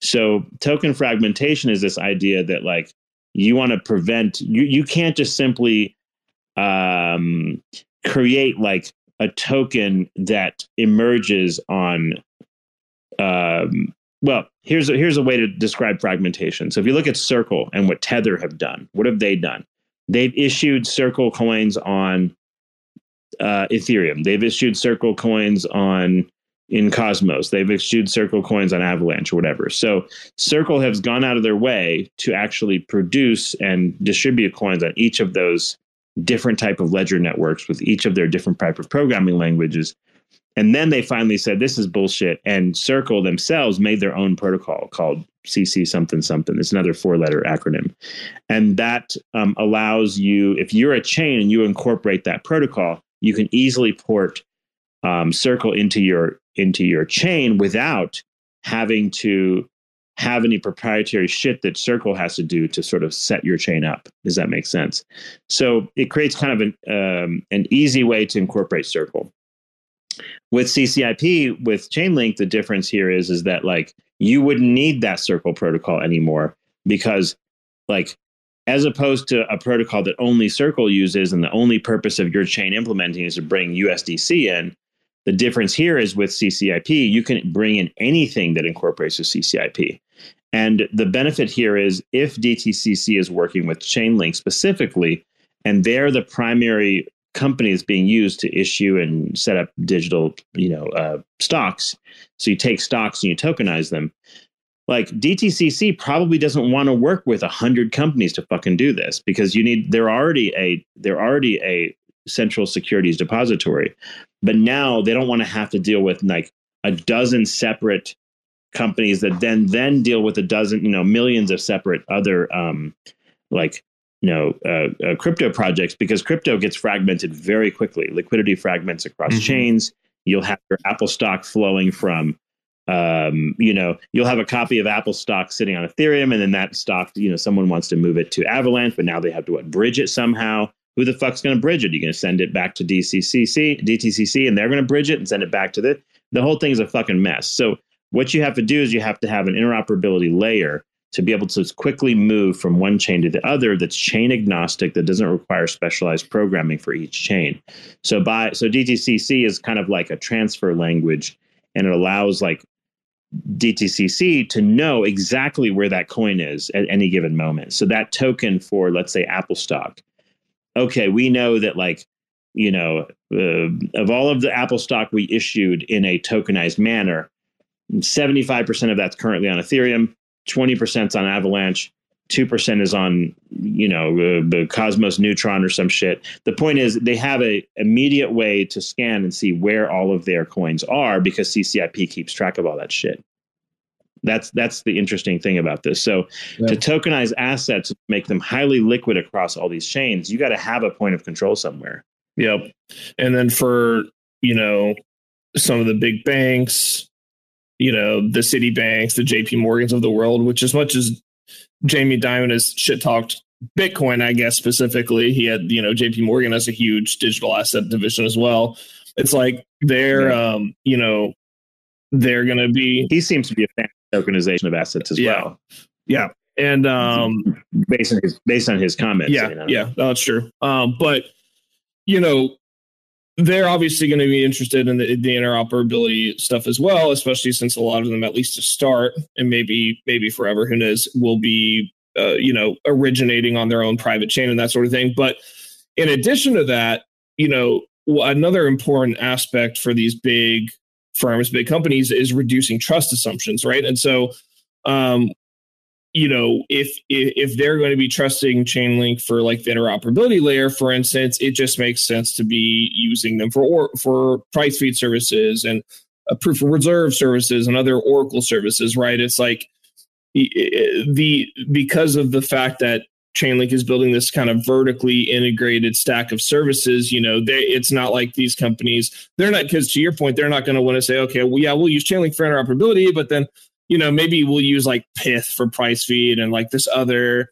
you know, band for whatever. Right. It's like you have all these, like, I think ultimately going to be relatively small time players. Yes, yes, well, Remember to make to make this shit useful, you have to have both the interoperability layer and the That's exactly right. Because at any given moment, you need to you might need to know the actual global value of that particular 100%. stock across all the different exchanges and whatever, right? And it, and that and those price feeds travel at the speed of you know of speed of electricity essentially across all these networks, and you need those to on tap to be able to be within CCIP trade your Apple stock for IBM yep. stock. Or when you whenever so you get more into like more complex smart contract type stuff like automation triggers, mm-hmm. event triggers or whatever. But yeah, I mean they're they're that like all that stuff. You know, if you're to source that from five or six different providers, you're talking about introducing huge trust assumptions. So that's like that's like another big appeal, I think, ultimately of of what Chainlink's building. So the way they describe like the drawing that they have here with um, like that connects all this is financial institutions uh, use the Swift software development kit SDK. They have their signed uh, blockchain message that would go to Swift. You have like transaction status updates between the various financial institutions and Swift. And then from Swift, you'd have a signed blockchain message and metadata go to the Chainlink CCIP transaction status updates come back to Swift. Um, blockchain transactions head out to the source blockchain, which would be like an Ethereum or whatever. And then um, you have uh, CCIP routers um, going back and forth and doing, you know, sending blockchain events and things back to the Chainlink CCIP system to sort of like clarify what has happened. So, for example, if you have Apple stock and it's sitting on um, I don't know, let me make up uh, like it's, it's sitting on um, um, you know Kujira network.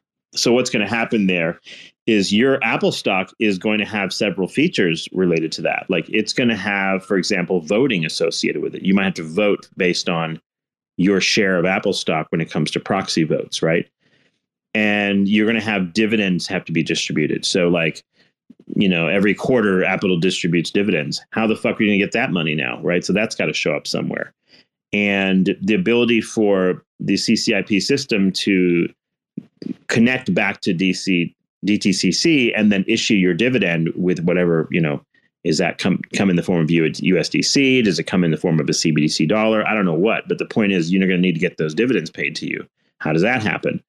Then you have syncing of multiple ledgers of record, meaning you have you can't have like one set of information on Ethereum and another set of information on Avalanche. Just like all the other brokerages in the world, your basic your blockchains basically become like brokerages or your dApps at least on them, and all the price data that comes from that. So price discovery is happening in these blockchains now for Apple stock.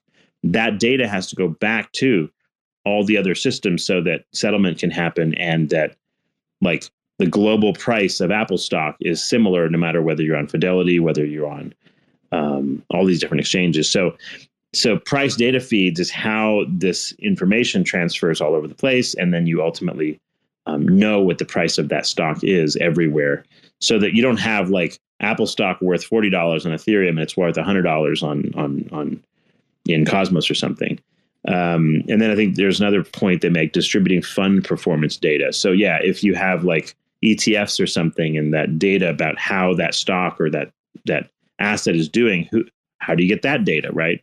And you'd like to be able to know that data. That way you can use it on chain. So all these mm-hmm. different industry processes, they, they talk about four major industry processes distributing fund performance, syncing multiple ledgers of record, capturing proxy votes, and dividend distribution are the four industry processes that all of this is designed to streamline pretty much. And and I think like there is a concept that these th- this needs to be streamlined, and there's a concept that there's a lot of monetary value to be unlocked, and people want to trade yeah. things.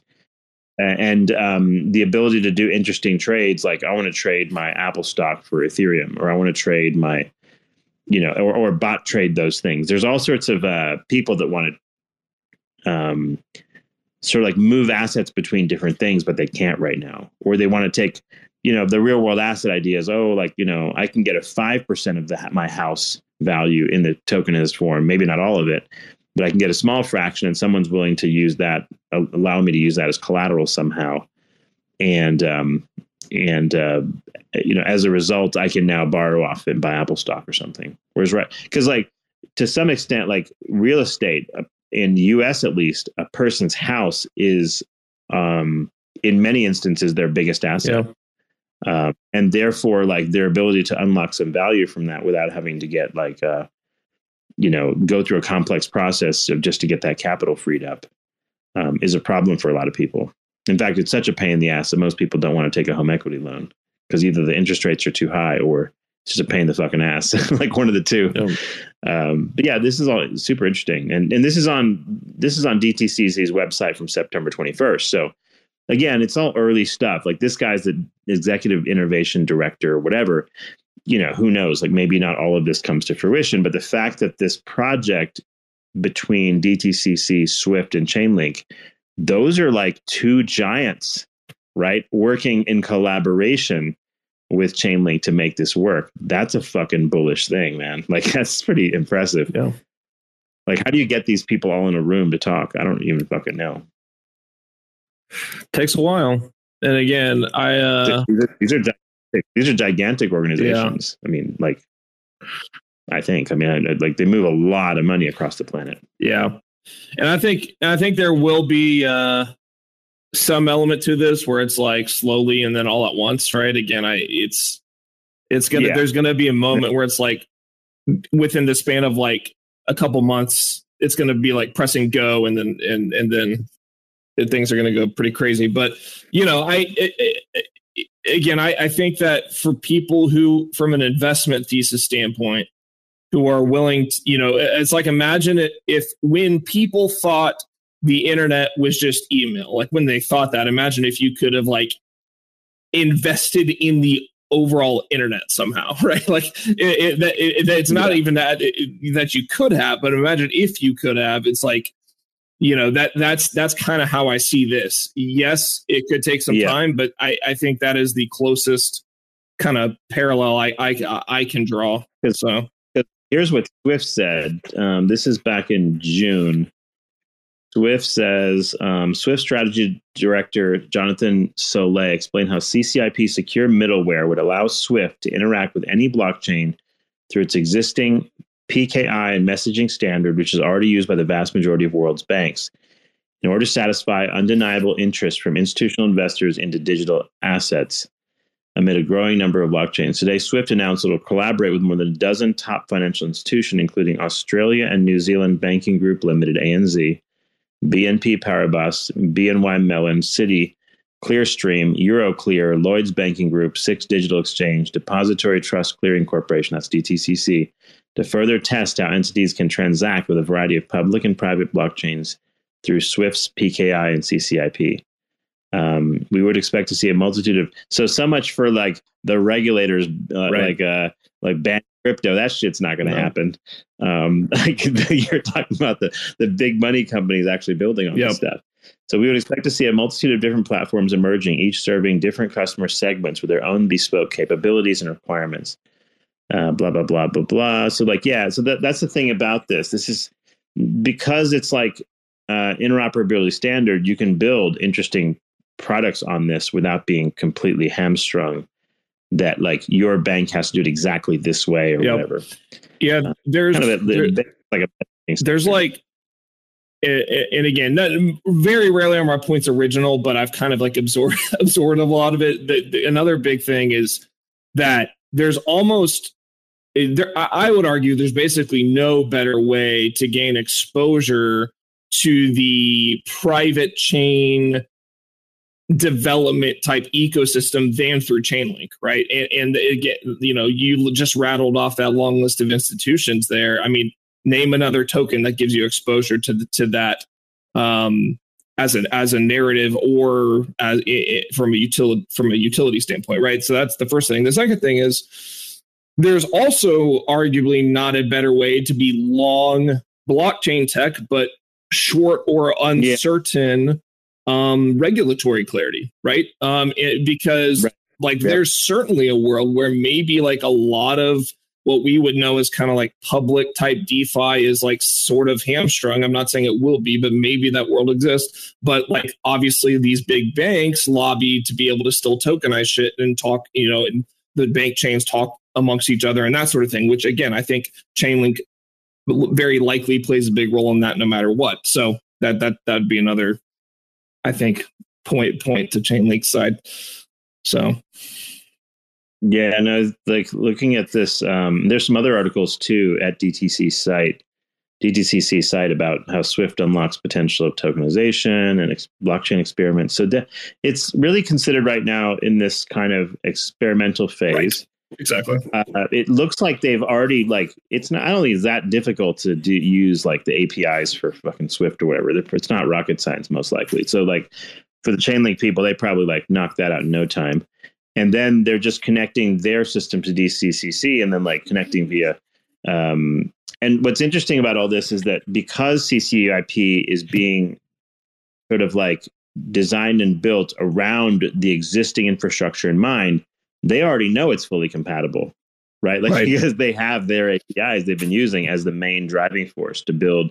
Because the goal is to build, a, bring existing companies in, and then maybe have additional innovations that they can provide that were not in the in the previous infrastructure um but yeah it's and and then like so what is the other like play on this would be like well i guess the largest layer one blockchains where you believe these tokenized assets are going to be traded so that's where that would be maybe the bullish case for say eth or that might be the bullish case for some of the like most prominent uh, layer one chains where where dapps and whatnot are going to use tokenized stocks and whatever else um, and that that then becomes a question of like, well, Solana is benefiting because it's fast and whatever else. So the the tech in the blockchain side, of course, matters at some level because if you're going to be trading these things on these platforms, but at the same time, the nice thing about Chainlink is you don't have to worry about which Bingo. blockchain wins. Yep. And it, it wins if any of them win, or all of them win, or none of them win. Like any any combination, even if all the go to zero, like, and you connect DTCC and Swift, I mean, that by itself is fucking yep. huge. That's really, really good. So, like, you know, so that that's where this kind of like thousand dollar Chainlink type, you know, meme narratives come from. Just when you dig through this. Yep. Impressive, but it, but like you said, it, this is not the normie like no. story. Like it's like you know, you just have to. That's why people like, hey, let's do the quadrillions narrative. like, you know, because I mean, like really, like ninety nine point nine percent of normies don't know what Swift is, nor do they know what no. and is. and again, like, you could probably apply that same percentage to most people that might be considered crypto native. I mean, it's right. Hardly anyone actually knows what's going on unless unless you've done a decent amount of digging, and you know, I, I'm okay with that. It's you know am I going to have to be more patient than some? yeah, it's the it's the alpha that makes you exactly early, right. Like like if everyone knew this, well, then like this would not be a good investment because everyone would already right. in it. That's so that's the, always the thing about being early is like it's like when you were early Apple investor and like you know or you bought Apple stock when iPhone came out and it's like oh it's the price is pumped too high uh, you know it's all hype right like you know like you're doing pretty good if you own Apple stock from that yeah. so the same story, but that doesn't mean that like people then didn't understand the potential. Right. Like when iPhone came out as a great example, nobody understood what the potential was. Like very few. Good point. Like you know, there's a few people like, oh, this is going to be amazing, but I remember tons of people who didn't give a flying fuck about it. Like they were just whatever. Um, and and they would have only wished to own the stock now. So it's a similar thing, I think. Here is like there's enough info out there here, and there's enough legitimacy here that the probability they're going to do something is pretty high. Like so there is the risk that like some of these things don't materialize or they don't use Chainlink or something or whatever, right? That is a possibility, but um, they, that's the gamble. That's the speculation. That's just part of the game yep. here. You're like if, if we knew it was going to be a thing, it would be priced Market, in. Markets so outcomes. So uh, you know, yeah. once once this becomes more like legit, like let's say DTCC and Swift both are connected, and they're most definitely using Chainlink now and but then of course chainlink's price might be 200 bucks a coin at yep. that point and now your gamble is much different right yep. like, you know so your upside's not as high either so it's like well you know so the here the thing is like you know, if it's like, well, I missed the ETH run up because, you know, I didn't understand like how blockchains were going to be so big and like I didn't realize that much money is going to flow into the Ethereum ecosystem or how many builders were going to come and all that stuff. The, the the benefit of being in something early is the upside's higher, even though but the risk is also higher in terms of both immediate price volatility and it's higher as in like execution risk, meaning they don't actually build what they say they're going to do, or maybe they're whatever partnerships or test experience turn out to be flops or something, right? There's always It, it's why, like, So, it, when the best link FUD that people can come up with on Twitter is the stuff around, like, oh, well, like, show me like a, a revenue graph or like, oh, you know, Sergey's just, you know, dumping to pay for operations and stuff. It's like, okay, like, what are you going to do? Yeah, like, right. wait till there's the token is is accruing 15% real yield and maybe, but then you're going to be paying $300 a coin at least or whatever. So exactly. you know, that doesn't, Exactly. that So, yeah, has never made certainty sense. certainty has Yeah. a cost um and yeah like yeah you know they say like first they'll fight you and all that whatever and then they'll join you um yeah that's that's definitely true in that like first they fought the iphone or f- fought whatever um you know and then later it's like oh okay well it's going to change the world. Um so yeah there's always these hype cycles that go far ahead of the possibilities and the price pumps way higher. And then you get into overbought conditions and then the price will dump and you'll go into oversold conditions. And somewhere in the middle is probably the true value of a thing. And that price discovery is what that's what we mean by price discovery. It just takes time to sort that shit out and get there. But like yeah you definitely pay like yeah now that apple's a solid dividend earner and everyone uses iphones you could buy apple stock today. Yeah. but it's going to perform a 10x are you going to get 100 bucks on your apple stock? Maybe maybe not. Um, and the, the the risk is different too because like once you get to a gigantic market cap your upside may be capped to a sense to maybe a 2x or maybe a 5% per year growth or something Yeah. like that. But your your downside however if some competitor shows up is actually quite high um, in theory. Like what if some new company creates ai phone or some shit and everyone jumps to that thing because like apple's stupid now or something? Then you have um, yeah then then you do have some possibility that like well it's not that your apple stock's going to go zero immediately it's just that like your the opportunity goes somewhere else and people are going to the, the cash and flow is going to go to something else it's going to be the new growth thing. Like look at nvidia stock pumping for example as opposed to uh the, the the price of intel stock right now. So like you know like so like at one point you would have imagined that intel would rule the world. Like you'd be like oh that's going to be the biggest thing. Nobody's going to beat them. And and like if you would have said to me today like if you would have said to me that oh like intel right now has what a price to earnings ratio probably you know like very small and if you look at amd's pde ratio above a thousand right now you're like what the fuck like what's going on here? Yeah. like and um you would never have necessarily imagined that this to be the case um like you know long ago or whatever. And that's what's interesting. Like th- all these narratives and and these technologies um you you think are going to be um like something that when by the time they become stable you can now jump into them. That is true i suppose but even then look at intel stock. It dumped from 2020 price of $68 down to $25 at the bottom of the like 2023 bear Mm. market. Like that's an amazing dump right for a supposed Yep. blue chip. It's back up to 49 now but you get the picture like um like you know you could have bought uh, ibm i'm sorry you could have bought intel at the top of the dot-com bubble. You know what the price was $74 you know when the when it's gotten back to $74 never Wow. like like the intel has yet to get back to its um it almost made it at 67 That's like, wacky. And back then, what seventy four bucks? look, looks like yeah two hundred fifty dollars now or something. I don't even know. Like with inflation and whatnot, that that's crazy. Yeah, no, and like the big run up for Intel was like the Giga run was like so it went up from 1973 at like three cents a share. It ran like all the way to the very top of $73 over a period of 1973 to like 19 or to about the year 2000. Surely the dot com bubble was literally the top four Intel. like and it dumped like a, it did a bitcoin style dump from like $74 all the way down to 1264 um, by the end of the dot com bubble at about 2003. And then it dumped again in 2009, um, like all the way down to, I think this was at the 2008 financial crisis follow up, and it dumped like $12 That's at that what- point. And then it, have they have they done Yeah. like uh, I guess have they done any stock splits though? yeah, I'm sure they have. And that that, that might well, actually, be one thing. no, I take that. I don't think they have done a lot of Really? Yeah, that's a good question, though. That's a good point. Um, I don't recall them having done a lot. Yeah, like they're. Yeah, you'd have to look at their market Yeah. cap comparison. Yeah, to look, but I don't see on my chart here the bunch of splits in here.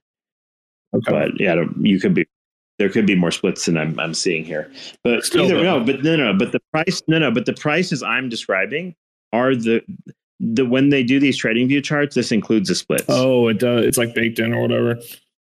It's baked into the whole chart. Yeah, so they they retrograde adjust all prices to the splits, Okay. so that you're looking at apples. But yeah, it's the point is like these things will do their run up during their big growth period, and then like when people say, "Oh, I'm buying a blue chip, it's stable," the fuck it is. like you could buy Intel for like 35 and it goes down to 12. That's not stable. Are, are they? Are they? I, I assume they're a dividend stock, right? Yeah, they yeah they have dividends as well. Okay. Yeah, so yeah, dividend stocks usually will pay out a lot of their value as opposed to doing like stock buybacks. So Apple, what they did was they did a lot of stock buybacks Mhm. too. In fact, they borrowed buyback stocks. They they added more value accrual to their stock by doing that. But anyway, the thing is like with Chainlink and companies like this, it's like you know you're reasonably early. There's not a Chainlink's IPO. Presumably, the token is going to be it Right. and that is sort of your exposure to in fact it would be antithetical to chainlink's ethos if they suddenly went and created stock on the market that'd be weird yeah, right They won't. yeah that makes no sense at all If it ever- probably um, so like your the coin is sort of like a stock in this instance and Yeah. if like more staking opportunities emerge where you can you know earn yield off it that's great and if more um, value accrual mechanisms happen and more use cases so that the, it's used more as a cryptocurrency Yep. um, utility, then that's great. So, because economic activity ultimately builds an right. ecosystem. Um, Yeah, and it's it's gonna it's- be it's and you described it a bit earlier as well with some of the gas token type stuff, but I mean it's gonna be the oil of this uh this framework, right? And so if the framework sees Hmm. usage and activity, then then Link is going to accrue value automatically. You know, payments for services, uh, security guarantees from from a node standpoint. Um, when you know they're in in terms of attracting states states uh, linked and stuff like that. So um and you know because basically like right now the way staking works is it's basically just like Sergey like hand, handing like I don't know if you're staking yours at all uh, but it, it's basically No, just, just handing, handing folks some link right out of the out of his back pocket but eventually the way it's going to work is like it's it's it's going to be like okay as a node operator I'm going to be sort of like advertising um you know certain yields yeah, because right now they're handing out they're handing out Chainlink team tokens. yeah, pretty right? much. That's pretty much the way it's working. But yeah, eventually Yeah. it's going to be node operators themselves basically advertising their service, uh, or you know they, they're going to be like, okay, like I, I- we perform these services, like, and um, we're going to promise stakers this amount of yield, and the, and they and they'll do that to attract a high amount of collateral, so that then when they go advertise in like the marketplace. People are going to be like, oh, like they have a lot of staked link, like they're like they basically can increase Yeah. their amount of security guarantees. So Right, right now, what's happening is that they're just bootstrapping Correct. network Yeah. essentially. yeah, it's still still in that phase, and you know, it goes back to the point we've talked about a lot in terms of you know, t- time is maybe the magic ingredient, but again, there's there's there are other things in addition to time that kind of all add up together. I think so. Yeah, although when when um, when Anchor Protocol bootstrapped UST by handing out yield from TFL's wallet, uh, everyone called that a Ponzi too. So like yeah, that went really well. that went really well. So, but that was sort of that's what they did. Yeah. Right? Like TFL was giving out yield as a promotional yield, and that yield was coming down before the crash and everything. And but they were trying to reduce the dependence on that. But the funny thing there there- was there's no question. it's that- like they yeah. they they they had the right intention with UST, I think, which was to increase organic demand. The problem is it had it had very little organic demand. I think that was part of the reason it got to this. Well, the, the, the issue it, the issue is it takes a really long time to generate organic absolutely, demand. Absolutely. So the thing is like the the like you know you can't have a century go by. There is like a risk associated with not moving fast enough. Yep. So in that sense, like there was like you know looking at as many ways to build an ecosystem that people wanted to play in. One of that was Mirror Protocol. One part of that was like Anchor. Yep. And the whole idea is like you if you have economic activity and you bootstrap you know these activities with some interesting shit to do, then then it just goes from there. Yeah. So it's sort of like a fake it till you make it kind of yeah. idea. Um, but so so there's some, something to be said for like uh, bootstrapping networks because clearly someone to. has to invest yes. something for the like like smartphone networks didn't emerge without someone having to subsidize that fucking no. network right like you didn't get you didn't get cell towers put up everywhere without some investment no. so you know so like and and not only that but a lot of companies like they spend a ton of money on just advertising like that's a similar concept you're not actually like like you know someone has to know about your project and right. stuff and and and and, and so like I, it's like some of the stuff that TFL did um, at the time to sort of bootstrap um, demand and stuff. I wasn't necessarily opposed to it, no. but the thing is, what what he realized is that like if you don't have a lot more base use cases for the tokens for the UST for the whatever, then you know like when the the the incentives dry up, who's going to stay in right. the system? Yeah, it, it I, I, think I think they had a lot of great ideas. Fundamentally, I think it, it just got too big too fast. Was I think you know part of the problem, and of course that led to you know the the liquidity pool exploits and all that stuff, and just in terms of the sheer amount of supply that was out there. But you know, that's that's maybe a little bit of a different thing. But yeah, to your point, I mean, but but the but the question becomes like when if Chainlink is is using team tokens to sort of um, bootstrap the network, then what happens ultimately with um, um, as that dissipates, our node operator is going to be incentivized sufficiently enough just on fees in the network to make it work. Well, that's, that's in. I think, to be honest with you, I mean, you probably just hit on the the the the key if there was a risk factor i think that's the risk factor in regards to investing in, in the protocol right? I mean that's that is that is the bet is that in the next few years uh, that this thing is going to grow to the point where there's lots and lots of activity fees being generated um, nodes are incentivized off of activity alone or you know at least vast majority um, and and all that good stuff, right? And again, that's it's it's a necessary aspect. It's the cold start problem, right? I mean, you you don't have that organic demand, that organic activity from day one. It has to be built and developed. And I think that's where a lot of crypto protocols get it wrong. It's like you can advert, you can you can come out with the, the, the sexy ass token all day long, but it it doesn't matter if you don't have real users and real fees and and and real activity. And so I think well, part of it too is like where Chainlink's different is right now without something like Chainlink, you don't have a great way to bring in tons and tons of like RWA slash no, stocks.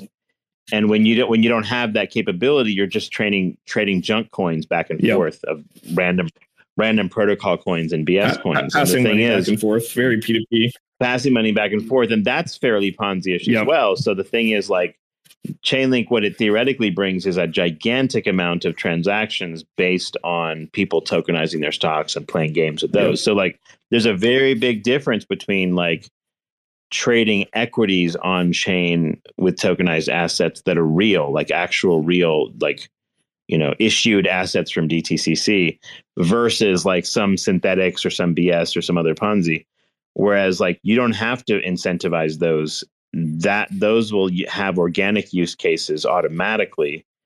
And as a result like they probably could command all the fees and whatever mm-hmm. because like people are actually going to use those things and pay potentially some fees to be able to do that. And are they going to be competitive compared to brokerages and other things? I'm not sure. We have to see where yeah. that lands. Because like at the end of the day it's like well how badly do people want to play on tokenized versions of these things versus going to their brokerage? No. Um, and that that depends on what you plan on doing with your stocks and shit. Yeah, and and you know that's the first. You know, we've talked about a lot. I think tokenization of RWAs that's the first and most obvious wave. But you know, I I I am a firm believer that there will be. You know, I don't know how far in the future, but there's a lot of shit that is paper based today that I think people take for granted, especially, you know, when you talk about contracts and, you know, it doesn't really matter the vertical supply chain or real estate or whatever, where I think I, I, I really believe that a lot of that may go through, you know, Chainlink oracles and networks as well, right? I mean, when it, when it comes to contract guarantees and executions and event triggers, right? All of that um, yes, there may be a financial element, but it's not just okay. It go from small time passing money back and forth to big time passing money back and forth. Right? These actually have like certain operational um, uh, implications as well that I think you know may may trickle down from a, a ubiquity standpoint too. So you know, I think there the applications. It's like when people thought the internet was just email, they never imagined it was going to be Uber and Netflix and all this other shit too. I think there's lots of use cases we don't even know, we can't even think about right now where, um, you know, Chainlink would be relevant. Yeah, there, there are, there's a few visionaries back in the 1960s and 70s that thought of this shit. Yep. They actually did. And people are like, wait, what? We're going to be doing what on the and like you know you go back to those recordings you're like holy fuck this guy was like you know like like Prodigy, thought of all this yeah. shit you know i forget the name of the guys yeah who, who oh this article you sent me by the way so this is calastone.com tokenized funds go mainstream asia and us lead adoption race. So there's an, a graph in here tokenized offerings expected um yeah so Calastone is a is a globe it says they're this they're the largest global funds network I'm not really sure how would I would define it, but yeah, this is like a survey they did of some some various like asset managers and that sort of thing around tokenization. And then the other one I sent you was along similar lines by EY, uh, but they were both from from earlier this year. Again, neither of these like mention any specific tokens or Chainlink by name or anything, but uh, it's it's yeah, you know yeah. it's but it shows like so tokenization offerings expected Asia Pacific region that within 12 months, and this article was written when November 13th. So within 12 months of by November, 61 um, percent of the tokenization offerings that are described so far will be ready within 12 months. That'd be by November of this year, theoretically. 35% of them would be within the next three years and 3% next five years. UK and Europe you had 6% with no plans of tokenizing, 44% within 12 months, 47% within three years, and 3% within five. And then in the US, 60%, 0% of uh, like companies had 0% chance, right. zero. Now, 0% of companies did not intend to offer tokenization. Right. So basically everyone's yep. doing it. 67% of US um, within a year operations are looking within a year, 22% within three years, and 11% within yep. five. So, yeah, the US is US and Asia Pacific seem the most aggressive with early tokenization. Mm-hmm. With practically none of the people surveyed, or I don't know who they surveyed, but like institutions or whatever, saying that they were not going to do yep. this. So this is why, like, when you heard like BlackRock, you heard um, Jamie Dimon. Even when Jamie Dimon's sitting there bitching about right. Bitcoin, he's like very pro tokenization yep. and uh, imp- implying things are going this way. And what we don't know is for sure is like, you know, how much of those are those companies building their own platforms versus using something like a CCIP. Sure. And, and and and the thing is, even if those companies did do their own platforms, that's not to say that you couldn't connect to a CCIP. Exactly. Anyway. Yeah, I mean, you, lots so, of them, if not most of them, going the you know kind of private ledger route plus CCIP and or Oracle services, right? For for to actually enrich their uh, their tokenized assets and that kind of thing. So, yep, it's a uh, fascinating. Asia Asia says Asia says their top benefits of tokenization would be cost savings. So thirty percent said cost savings, twenty five percent of respondents said ability to create more personalized investment experiences. 23% enhanced liquidity management, 22% said access to new asset classes, yep. And 0% were none of the above. Um, external factors were the biggest hurdles to digital asset adoption. Um, what is that like regulatory and stuff? Let's see. Asset managers' perspectives on advent of tokenization. Uh, 25% think it takes a radical overhaul. Um, 67% think this is manageable. And 8% thinks they had to eliminate certain activities um, or something like that to accomplish it. Interesting. So it's a survey methodology based on a global survey connected Q3, Q3 2023 by Calastone, a close partnership with Global Custodian. Objective studies assess the fund industry's adoption and attitudes towards asset tokenization. Majority of the surveys, 141 participants, were asset managers, with the balance made up of other industry stakeholders. Interesting. Yep. It's kind of an industry industry survey, basically, yep. of like who's interested in tokenization. Right. So cool. Hmm. Yeah, and the U, the UI one is is similar. Obviously, you can kind of take a look at that on your own time as well. But they they surveyed asset managers and high net worth individuals and stuff like that. Um, you know, I, yeah, a big part of it is making Ill, certain things that are really illiquid now liquid. Um, uh, you know, re- certain real estate related investments often fall into that category. Um, but you know, there's there's other stuff as well. So yeah, like I said, this this to me is the most obvious first wave, certainly. But I think as time goes on, we're going to see more and more di- different kinds of things, especially as smart contract applications develop and all that good stuff. Yeah, we're going to see. Uh, of all of the tokens today, by the way, that sort of ran up a little bit, Akash did. It's up seven percent back to two seventy six. Interesting. I didn't think it would pump that quick. I thought it was going to like correct a lot more, but yeah, maybe it will still. Um, I like Akash. Yeah, I think I think I think what's, what's your valuable stuff. Mm-hmm. Yeah, it's it's pretty cool. Um, what's your thought on like just where? Um, I'm just curious, like um, like on this uh, BTC pullback. Let's let's see what Link BTC did. And see if it's developing any strength here. Um, it's hard to tell when you just like eyeball it because like you just see a bunch of candles. Um, yeah, a little bit down versus BTC. I mean, it went from like 3870 sats down to like 35. I was going to say it, it was holding up pretty well. Um, I don't, it, it might. No, it's holding up pretty good yeah. here which which makes me think like um its next big move up is probably pretty close. Like I, I guess if BTC dumps some more and we're able to sort of like that you know it's almost a good thing like so if btc dumps it's actually a really really good um opportunity to grab alts yeah. like because they drop more so the, the benefit is like to the dip buyer it's really beneficial so i pretty much make a habit of every time there's something I want that drops a modest amount, I usually get yep. more just as a way to sort of DC every, the dips. every, you know, 10, 15% or whatever. I just, you know, add some. I, I've been, it's funny because like I, I initially bought Zephyr at like, I bought like, I don't know, like 5K of it or something at six bucks before the, mm-hmm. before the big mm-hmm. runoff. Mm-hmm. Yeah. I sold a little bit, but then I, I've, I, I bought a bunch between like 17 and 19 because it really looked like it was building a floor there. And of course, but you know, when, yeah, yeah. BTC shits the bed, it's like everything goes out the window.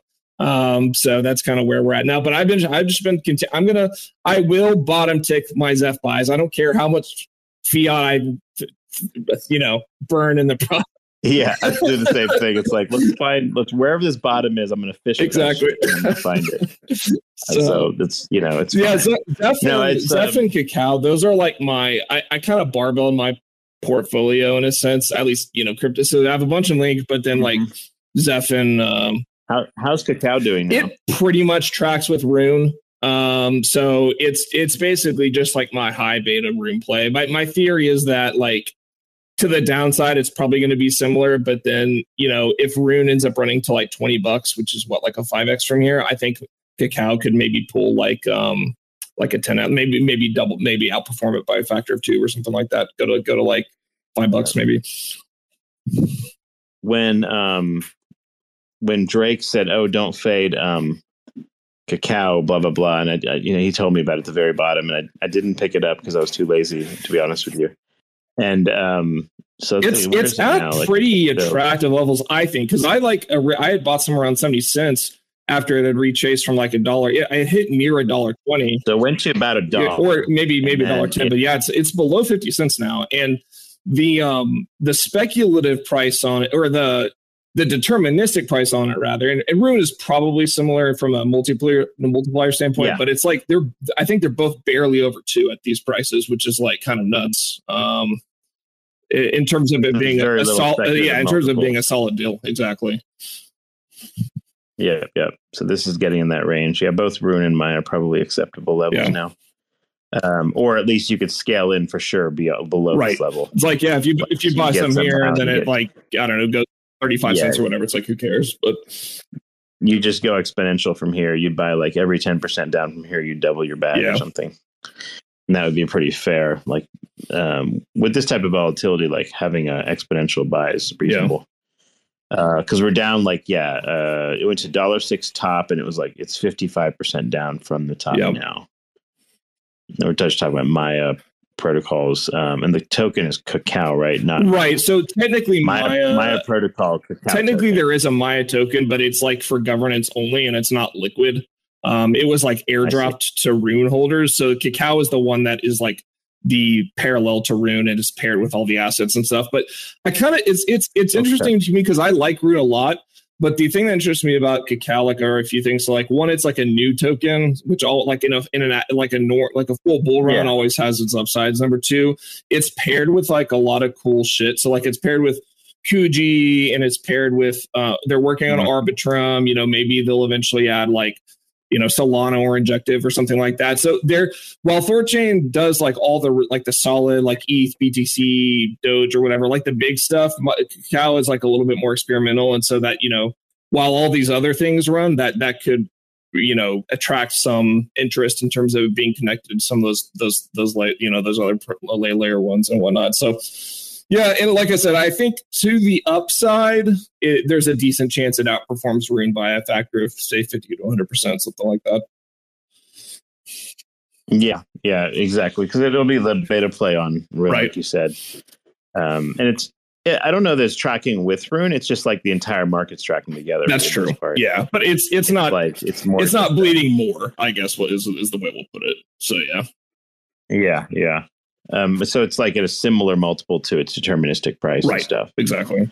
Um, but at the same time, remember, like the deterministic price of Maya may be much more volatile because remember, like the way, so like for people that don't know how this works, uh, Thorchain Rune and Cacao for Maya Protocol, the way they work is like if you have a certain amount of TVL, let's say you have a million dollars worth of TVL on Thorchain, you have to have like, I don't know, $3 million worth of Rune or something to secure that. Is that the right number? Or something like that. yeah. So you have to have like double or triple the amount of rune value to secure that TVL. And if you don't, if like liquidity providers come in and provide even more liquidity, then then those validators and stuff have to actually buy up more rune and and supply it for securing their assets.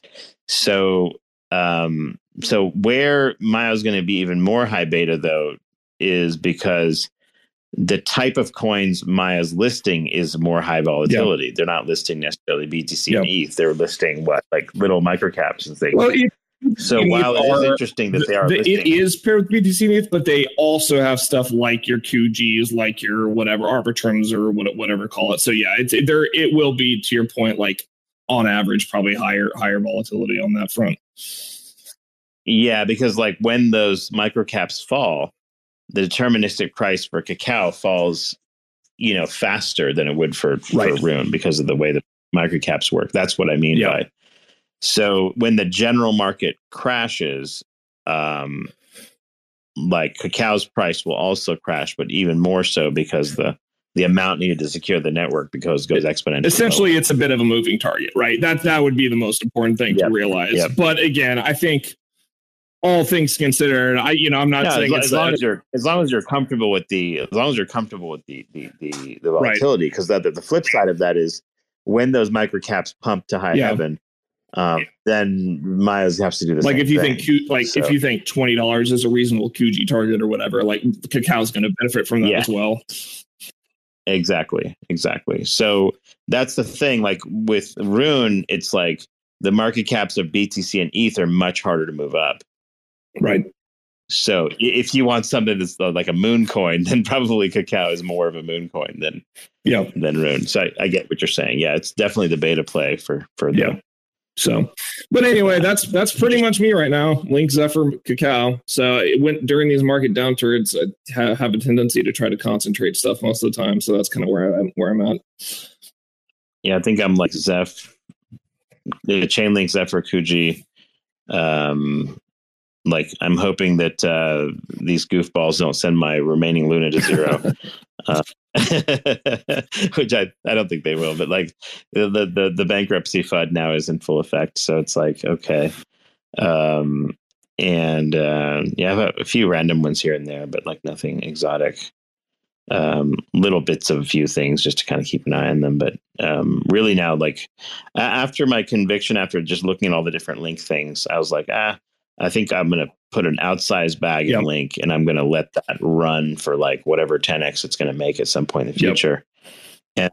And and that should be like um I just it's just simply a matter of being patient on that one because if you say like okay what stock in the stock market's going to do a 10x it's not that easy no, not at all.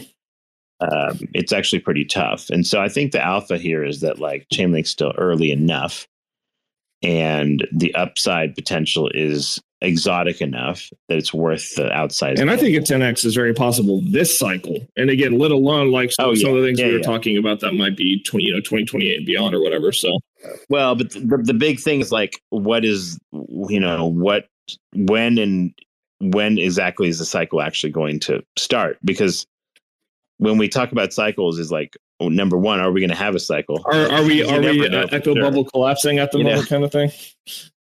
Yeah, yeah. You never know if we're going to have a That's cycle. True. And then the second thing is like, when's that going to transpire? It's going to be this year. It's going to be next year. The year after that. Like, what yeah, the fuck's going to happen? No one knows. Really know for sure. Yeah, yeah, you don't know. Even like back in like 2019 when there was a, like a the BTC sort of bear market rally, like I thought for sure it would just run back up to all time high, and it didn't at that time. And we went from 2019 to 2020, things were somewhat sideways, or like they weren't going exponential for sure. Um, so, do we have that same sentiment now, where like this coming year is sideways, or do we just run it up turbo like immediately?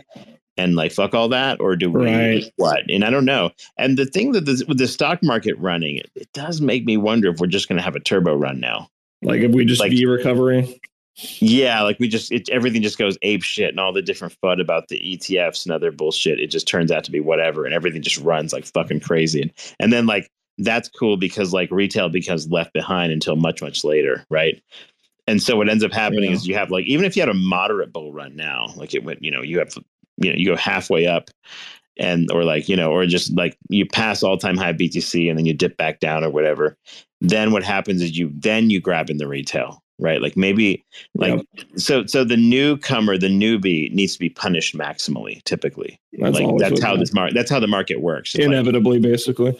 Because like it like why would the market make it easy for the newbie to get in early? The newbie always comes in after prices have run up because that's when they hear about it. Yeah Right? They got, so they got to you got to lose your shirt first to then you know make back the wardrobe or whatever. Yeah, like you like imagine if the link or whatever just I mean not uh, yeah like link it just m- starts moving mooning like it goes from where um it was back in like 2021 you know because we're at like 20 bucks that range right and it just starts running up like just goes turbo for the next I don't know eight nine months and then crashes after that and then retail shows up right? Like yep. so so some sort of weird gigapump could definitely happen and it's it's interesting. It, like it seems like it's gearing up for that. Yeah. and link remember back in 2020 it it started out defi summer. So it actually ran early and then um and then pulled back um, and then the whole market ran you know together. it was and it was kind of a first mover uh, within the past few months as well i, th- I think because it went yep, from like yep. five bucks to like 15 bucks in pretty short order there was a there was a window there where it was like 15 bucks and then rune was still chilling at like a dollar 50 that would have been a hell of a rotation because then rune went to like seven dollars or some shit. Like I, I I don't I don't try to play things like that. Sometimes I wish I did, but obviously hindsight's twenty twenty. So that's why it's like no one knows what the future is. I'm just gonna buy what I have conviction in and sit on my hands and go to sleep at night. You know what I mean? So I think that's Yeah, for most yeah. people the best way to, to to play it. So although you're although you're generally happier if like whatever you buy is in the green and of course you know that you could sell at any time and you're positive. that's true. Um, the bag holder effect is not as fun, I would say. No, like it's not. It just, I mean, it's interesting too. Like it's like a mentality, but it's it's nice to have your assets like maybe two, three x. They're way into the green, and if But- they go up, they're fine. Buy when it's go down a bit, boring, right? I mean, obviously, like you and Yeah. I and a lot, you know, a decent amount of other people, I, I think, you know, Chainlink was Yeah. giga boring for a year and a half. Now it's just mostly boring. but there will be a there Right. will there I mean, will be a point where it. it's really exciting, and at that point, that people are going to Yeah, get wrecked we- buying we- it at seventy bucks or whatever. We went from a seven dollar average to like you know right now we're sitting at like a fourteen dollar Yep. average. So the reality is it's like for a few month time frame that's pretty freaking Right. good. Like almost nothing, almost like maybe like one stock or two, three, uh, maybe like a small like handful of stocks in the stock market did the same Yep. thing over the past year, year and a That's half true. or two years. So it's not like you know you were just ultra winning just because you were in something Right. else. You know, like the, you, you did fine in Chainlink if you two x Yeah. right now. Yeah. You know, you're you're doing just fine compared to almost everything, and then you know, and then you're doing it relatively safely compared to a lot of other Yeah. things. Yeah. And then if you like, so yeah, I think a move to like a couple of fibs up to 32 is very, very rational, even if it's like um, a short lived Yeah. thing. And then, you know, pull back and consolidation would be good. Um, you know, at some point. So yeah, I think there will be a run up within, if I had to guess, I'd say Chainlink's run up is going to be within about six months. yeah, I think that's reasonable. Uh, somewhere in that time frame, somewhere in that time frame, you're going to have a big run, and you should people should just be patient more than likely. So anyway, cool. yeah. Um. Anyway, we've been chatting a bit. Hopefully, people got some. Yeah, benefits I was I was actually going to say I'm probably going to hop back to, to listening. Got to do some chores and stuff, but appreciate the conversation. It's good, good, Well, good, good catching I'm, up. I'm, I'm, gonna, I'm gonna drop. I'm gonna drop Oh, you are? and Okay. Get some other before I try to get to Okay. bed. Sounds good. All right. All right, Okay. talk soon, man. Yep, Yep. Hopefully, everyone had a good day. yep, y'all too. Catch you later. Motherfuckers screaming out loud, looking for mercy before they find themselves working a corner down in Jersey. What could be worse? Misrepresenting the first come, first serve mentality stuck in the burbs. I'll be numbing up first before discovering what works, and we'll see what other kinds of trash is under the dirt. We rape and plunder the earth, sit and wonder about the worth and play, ring around the rosy while the thunder is served.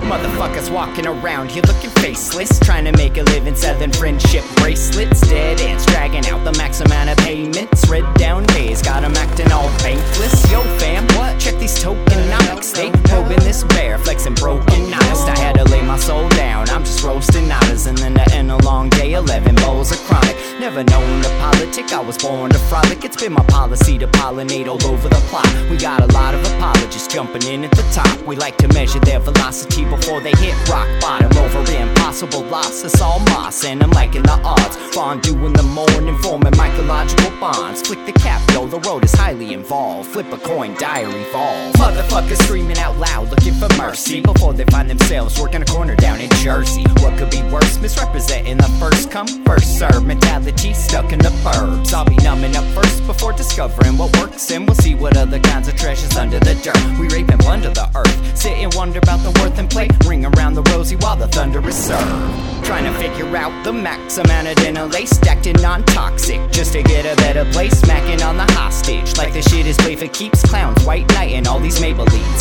They call it implausible when model after model keeps on ripping off the coat and going full throttle beats, tearing apart your community. All these low-hanging fruits bearing zero liquidity. Got a planet in reach, coming standard to each. I'm on the back ten, stargazing after the siege, commanding all the management to grab a few Z's, and then we'll round up the beasts and send a messenger east. Y'all better sign a release when I'm bumping these beats. Hands up if I got motherfuckers drumming the streets. Yo, we got a few dubs, we got a couple defeats, and if you're coming for the king, you better have some of each. Motherfuckers, fuckers screaming out loud, looking for mercy before they find themselves working a corner down in Jersey. What could be worse? Misrepresenting the first come, first serve mentality stuck in the burbs. I'll be numbing up first before discovering what works, and we'll see what other kinds of treasures under the dirt. We rape and plunder the earth, sit and wonder about the worth and play. Ring around the rosy while the thunder is served.